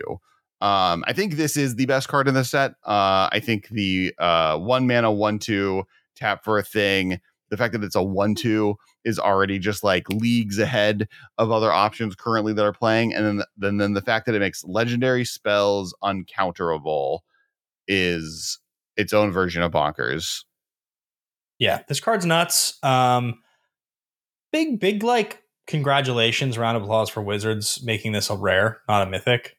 From the perspective of like how good this is obviously going to be, and sure. how sought after this card is going to be, and how sought after this card is going to be for lots of formats. I think this card's going to be good in modern. I think you'll be able to make this card work in modern, but I think also obviously in commander this card's going to be good and it's going to be a just a, a, just a delightful no no pun intended card for like most casual players it's easy to understand and very fun to play and i'm glad this is not a mythic because if this was a mythic in this set this card would get insane really fast and then they would have to find a way to reprint a card called halfling which is not that easy for them to do so i'm glad it's a rare people will open a lot of these when they're digging for the one ring and I, there will be a lot of them out there which is great and uh, yeah, I, I think this card's terrific. I'm excited for it. Yep. I yeah, I mean the amount of Birds of Paradise variants and Llanowar Elf variants that have been printed in the history of Magic that haven't been pretty decent is real small. And then just add any up, like literally just one green, one one taps for a colorless has seen significant tournament play in formats. And then just the more yeah. you add on top of it, the more likely it is to see play. And I think this hits all of the things. And and and the one two status is not to be un- like the fact that it dodges Fury or dodges just being blown out by Fury and dodges Wrenn and Six is like a not to be understated. Dodges gut shot like it it it it being a one two is actually like a very legitimate big deal. And I just remember Death Deathrite Shaman being so frustrating because it was a one two and all the ways that were good in the decks that Death Deathrite Shaman was so good against the best removal they had available were one minus one minus one or one damage right, and right, being right. and just like why is it a one two? Delighted halfling falls into that same same variety.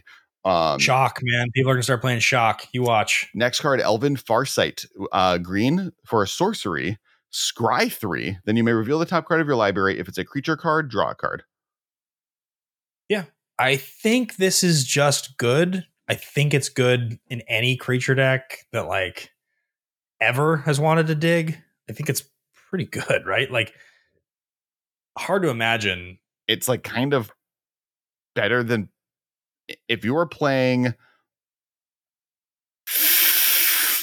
50% creatures in your deck. Yeah. This is better than Ponder. If you're playing 50% creatures in your deck, this is going to see at three cards 20% of your deck. So, or no, like, no, no. like with Ponder, you like, 30, you like sorry, you look at the top three, and then you decide you shuffle to draw. Right, that's like your loose case scenario, and then whatever you draw is you don't want. In yeah. this, it's you scry three, and none of them are creatures, so you don't get to draw a card, but you do still get to scry three. Right, so you do get to like say like, oh, I like got I'm um it's turn five. I have five lands in play, and the top three cards of my deck are lands. If you bottom, bottom, bottom, bottom, and then reveal the top card, and it's a like a, a, an Elven Farsight or another land, at least then you're not in a pocket of four lands deep that you're driving through, right? So I think like it feels comparable to Ponder to me uh, in a deck that is leaning heavily into creatures.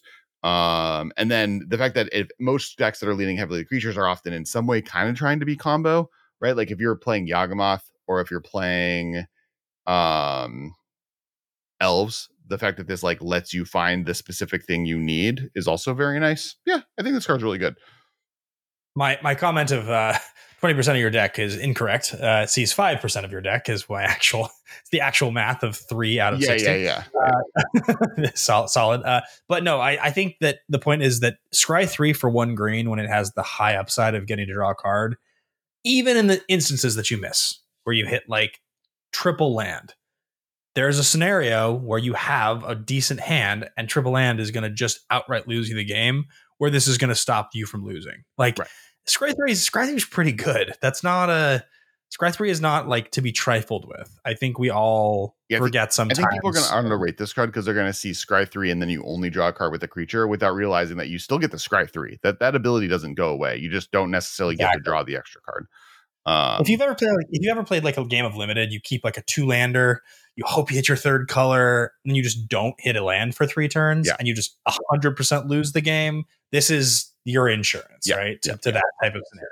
Next card is Barad-dûr in the land. Legendary land, Barad-dûr enters the battlefield tapped unless you control a legendary creature. Tap uh, black or uh, tap XX black, tap amass orcs X. Activate only if you uh, a creature died this turn. Yeah. Um, I guess it's a. No, I don't think this card's good enough for modern. I you think, I think I think that the untapped land cycle, which is really what we're talking about, because the next one is Minas Tirith, which is uh, same deal. If you have a legendary creature, it enters untapped. It taps for white mana, but it's one in a white tap. Draw a card.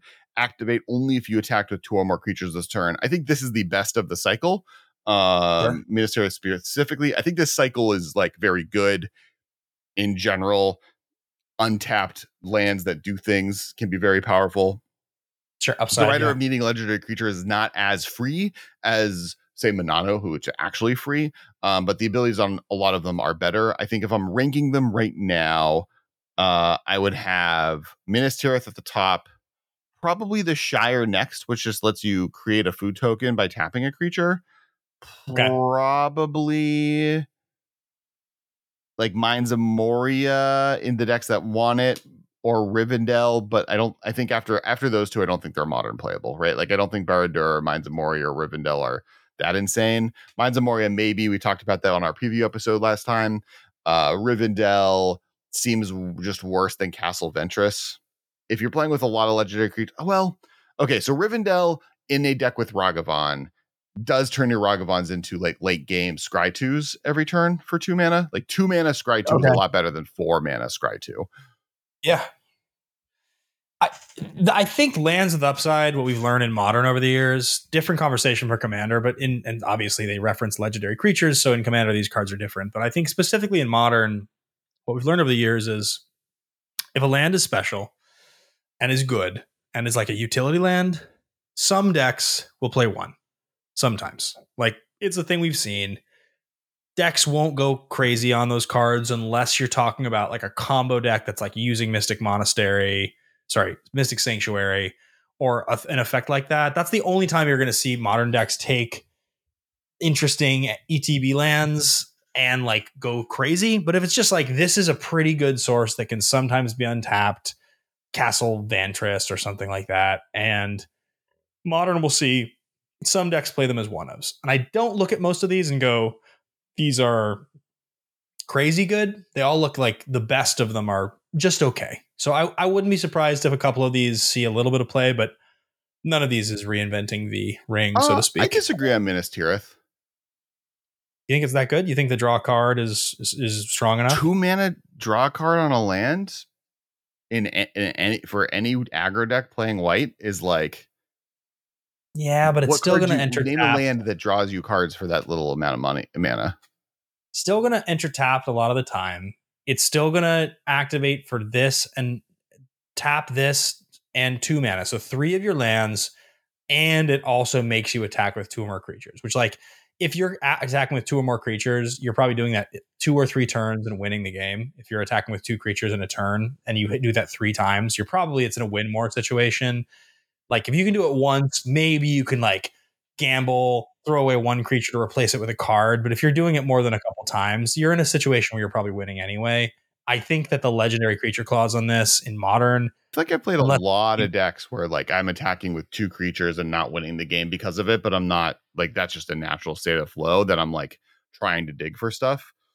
you could you could be right. I don't look at this as even in those decks. You think you'd play more than one of these? You think like you'd play two? I'd play one. It's Yeah, a legendary land. I, don't, I, w- I would only play one of any of these, any in the same ways that I only play one of the channel lands, right? Like I only I ah. don't, and those are like bonkers. I'd play more than one Otawara and Boseiju. Those cards are insane. Most decks easily, only play like at most two Passages, and the second one, like you still don't play that many because you don't want to get stuck with like that's your Yeah, I get it. your two lands in your hand and you can only play one of them, right? Like Yeah, but even if you play, yeah, agreed. I, these are these are okay. There's your point. This cycle is worse than the cycle from Kamigawa. That I think I'm sure of. Yeah.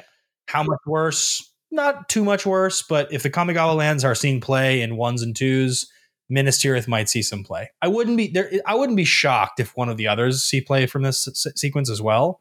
It's just I don't think that they are like a redefining. I think you, I think you like the one, Shire, if it the Shire sees play, it sees play because of Asmore decks, right? Like I think it's Yeah, very yeah, easy food. for that to see play with Asmore. Asmore is a legendary creature you play in turn one. The Shire then enters in the battlefield un- untapped. Those decks are playing green, and the ability for Yeah. one in a green to make a food token and tapping Asmore, who's just like not even a creature you might be attacking with in the late game, is like great. Um, right? That that that's the argument for that one being the best. Is just like it has a home, and then home wants this card versus Minas Tirith, Mines of Moria, Rivendell, etc., which don't. Um, it needs it needs to be pointed out that in general, when sets get spoiled, we don't have this many cards that are real considerations for playable. Like this is a pretty high number. Um, you well, missed Modern one, Horizon sets have been, Yes, yes, true. Those those are the and this is and a Modern Horizon set. It is. It is. Um, there is one card you didn't list that I saw a lot of chatter online about, and it's just one combo that's been introduced to modern, and it's Rosie Cotton of South Lane. Uh, it's one white, two for a one-one legendary creature halfling peasant. When Rosie Cotton of South Lane enters the battlefield, create a food token. Whenever you create a token, put a plus one plus one counter on target creature you control other than Rosie Cotton. It combos with Scurry Oak, which is green two for a one-two tree folk with evolve. Whenever one or more plus one plus one counters are put on Scurry Oak, you may create a one-one green squirrel creature token. So those two in play together, and there have been a lot of cards that combo with, with Scurry Oak because it's a good card that has a lot of combo implications built in. They go infinite automatically. Um, it's a two-card combo that makes Scurry Oak infinitely big. Um, that's notable. Uh, it's it's two now. To be totally fair, creatures of three cost or less, where you need two of them to combo off in green white. There's a lot of options that are not like the most played in modern right now. You've had a number of them over the years, from you know Melira all the way to yeah, like the, The- the question the question to me is that is that better than the Yawgmoth combo? Right? That's that's the real and and or is it better than Heliod? Which is the I guess the real question because like that's the green white Yawgmoth one, yeah. combo is better than Heliod combo, which is why green black is the current creature combo deck versus green white.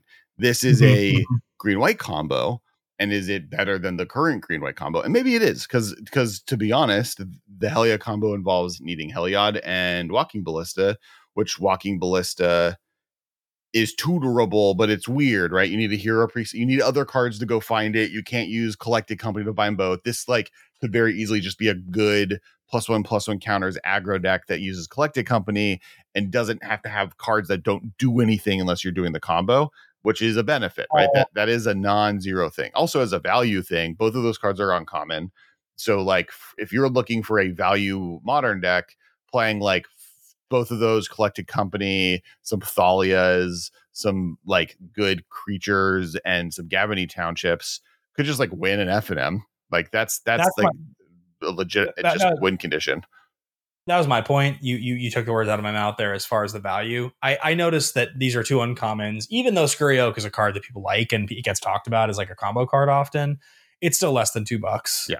Um, and this card, Rosie Cotton, is not being talked about enough that I think it's going to be very expensive. I think one thing that's super notable, just as a like ending to our review of this, is that there is going to be more product in collector booster opened of this set than most sets have ever been ever because there's a current offer out on a card that can only be open in a collector booster for a million dollars. By the time people are widely opening collector boosters, that offer is going to have gone up. It's no longer going to be a million. It's going to be like one five or two because the set's not even publicly available and it's already a million dollars.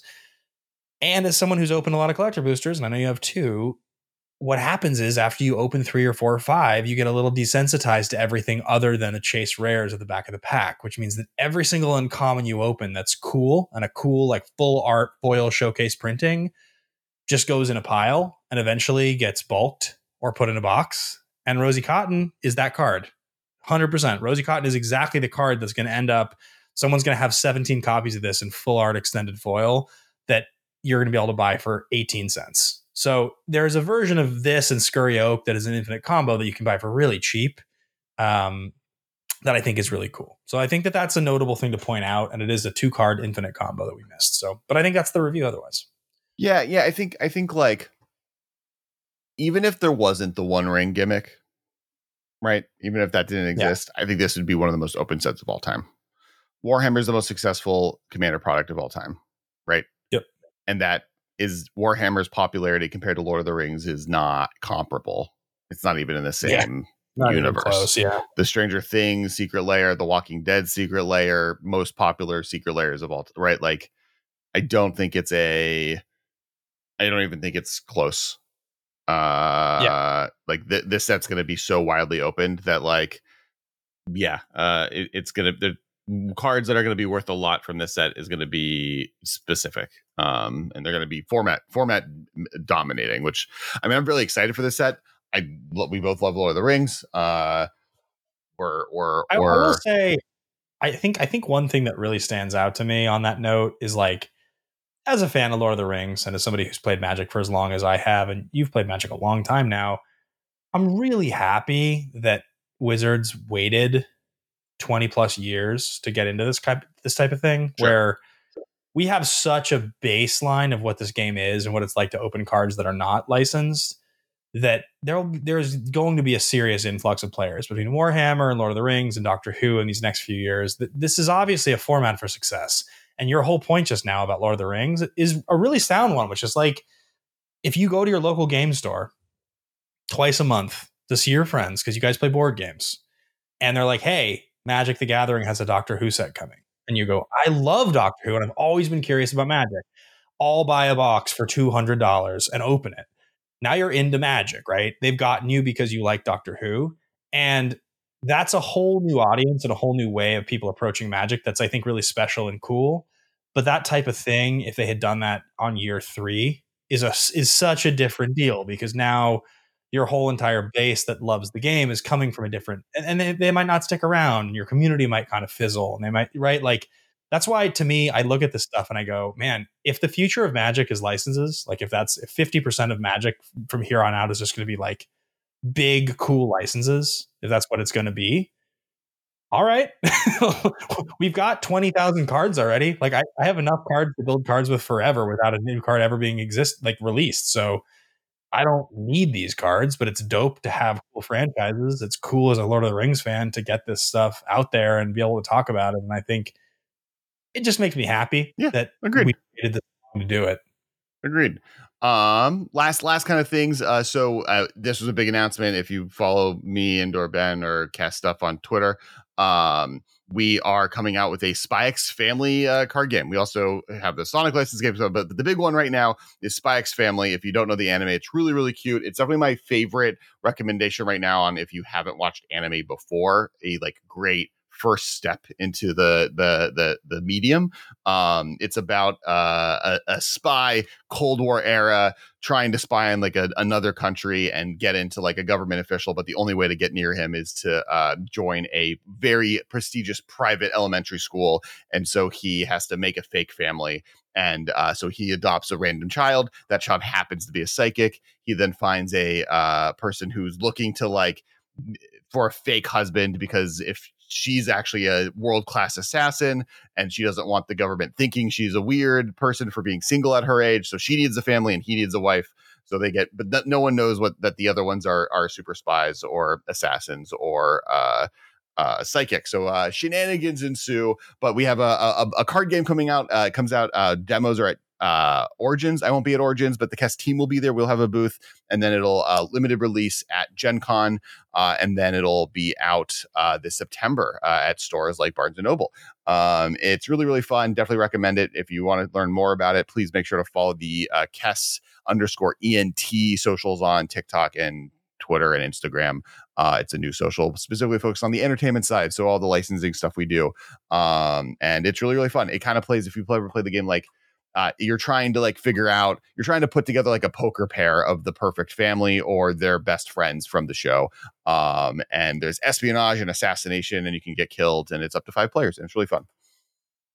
Yeah and as Kess mentioned uh, gen con we we will not be at, at origins the Kess team will be there but we will be at gen con. We will have a full-on cool booth. You can see the game you can see that game. He, he just breezed over it but we didn't really talk about it extensively on this episode uh, Sonic, we have a super cool Sonic game coming out uh, that we've worked tirelessly on for the last six months. Plus, we've talked about on here before, Mega Man and the other cool properties, Street Fighter that Kess is doing um, which are awesome and really, really, really fun. And we put a huge amount of effort into that. And as you guys have listened to us for the nine and a half years of these 400 episodes, you know how cool it is um, that a company that Alex started is going to be releasing these properties, tabletop games that are so near and dear to the heart. So I really think um, if you have a chance to check them out, please do. If you're going to be at Gen Con, come see us.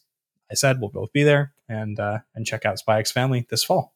Absolutely. Uh, and other than that, thank you so much. It's been 400 episodes. It's been really exciting. We've gone through a significant amount of life. For anyone who's listened to every single episode, you are the real MVP. For anyone who's been watching just regularly throughout that period, even if you haven't watched every episode, thank you so much. Uh, big shout out to our patrons. You're the reason we've been able to get to episode 400.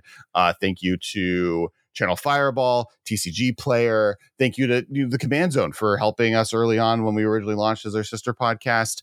Uh, thank you to everyone from Marshall, uh, who does all the the the producing, Rick, who does the editing, Michael, who is you know one of our co-hosts. Uh, for a long period of time, uh, Glenn Jones, who started the podcast with me, Ben, uh, for being a, a co-host for the majority of 400 episodes, uh, more than the majority, 95% of them. and thank you to every guest we've ever had on the show. Just all of you, every one of you. Thank you so much. It's been a wild 400 episodes, and we're looking forward for another 400 and Renee for recently doing over the course of the last year oh, yeah, tons absolutely. and tons of social content and, and, sharing all our stuff and developing the social presence with us, which has really been great. So and and I've uh, definitely agreed. forgotten people to thank. This is the it's like the Academy Award. Thank uh, God, my mom, Ash, Whitney, uh, Ben's guitars, uh, especially hey. the ones he sold magic collections to buy. Ben's mom and dad and siblings and nieces and nephews. yeah, yes, yes. Uh, so yes, thank you everybody, and and it's been a, it's been a heck of a ride. We hope you enjoyed the episode, and we'll be back next uh, next week for episode. Talk to you all Check next, out next episode. Don't don't don't sleep on that. Go to at Kess Wylie on TikTok and at uh, the MMcast because we're doing a lot of unique content. Oh yeah, I just did a whole breakdown on the history of Sarkhan, uh, and there'll be more. All right, thanks everybody. Bye guys. This has been a production of Time Traveler Media, sending podcasts into the future.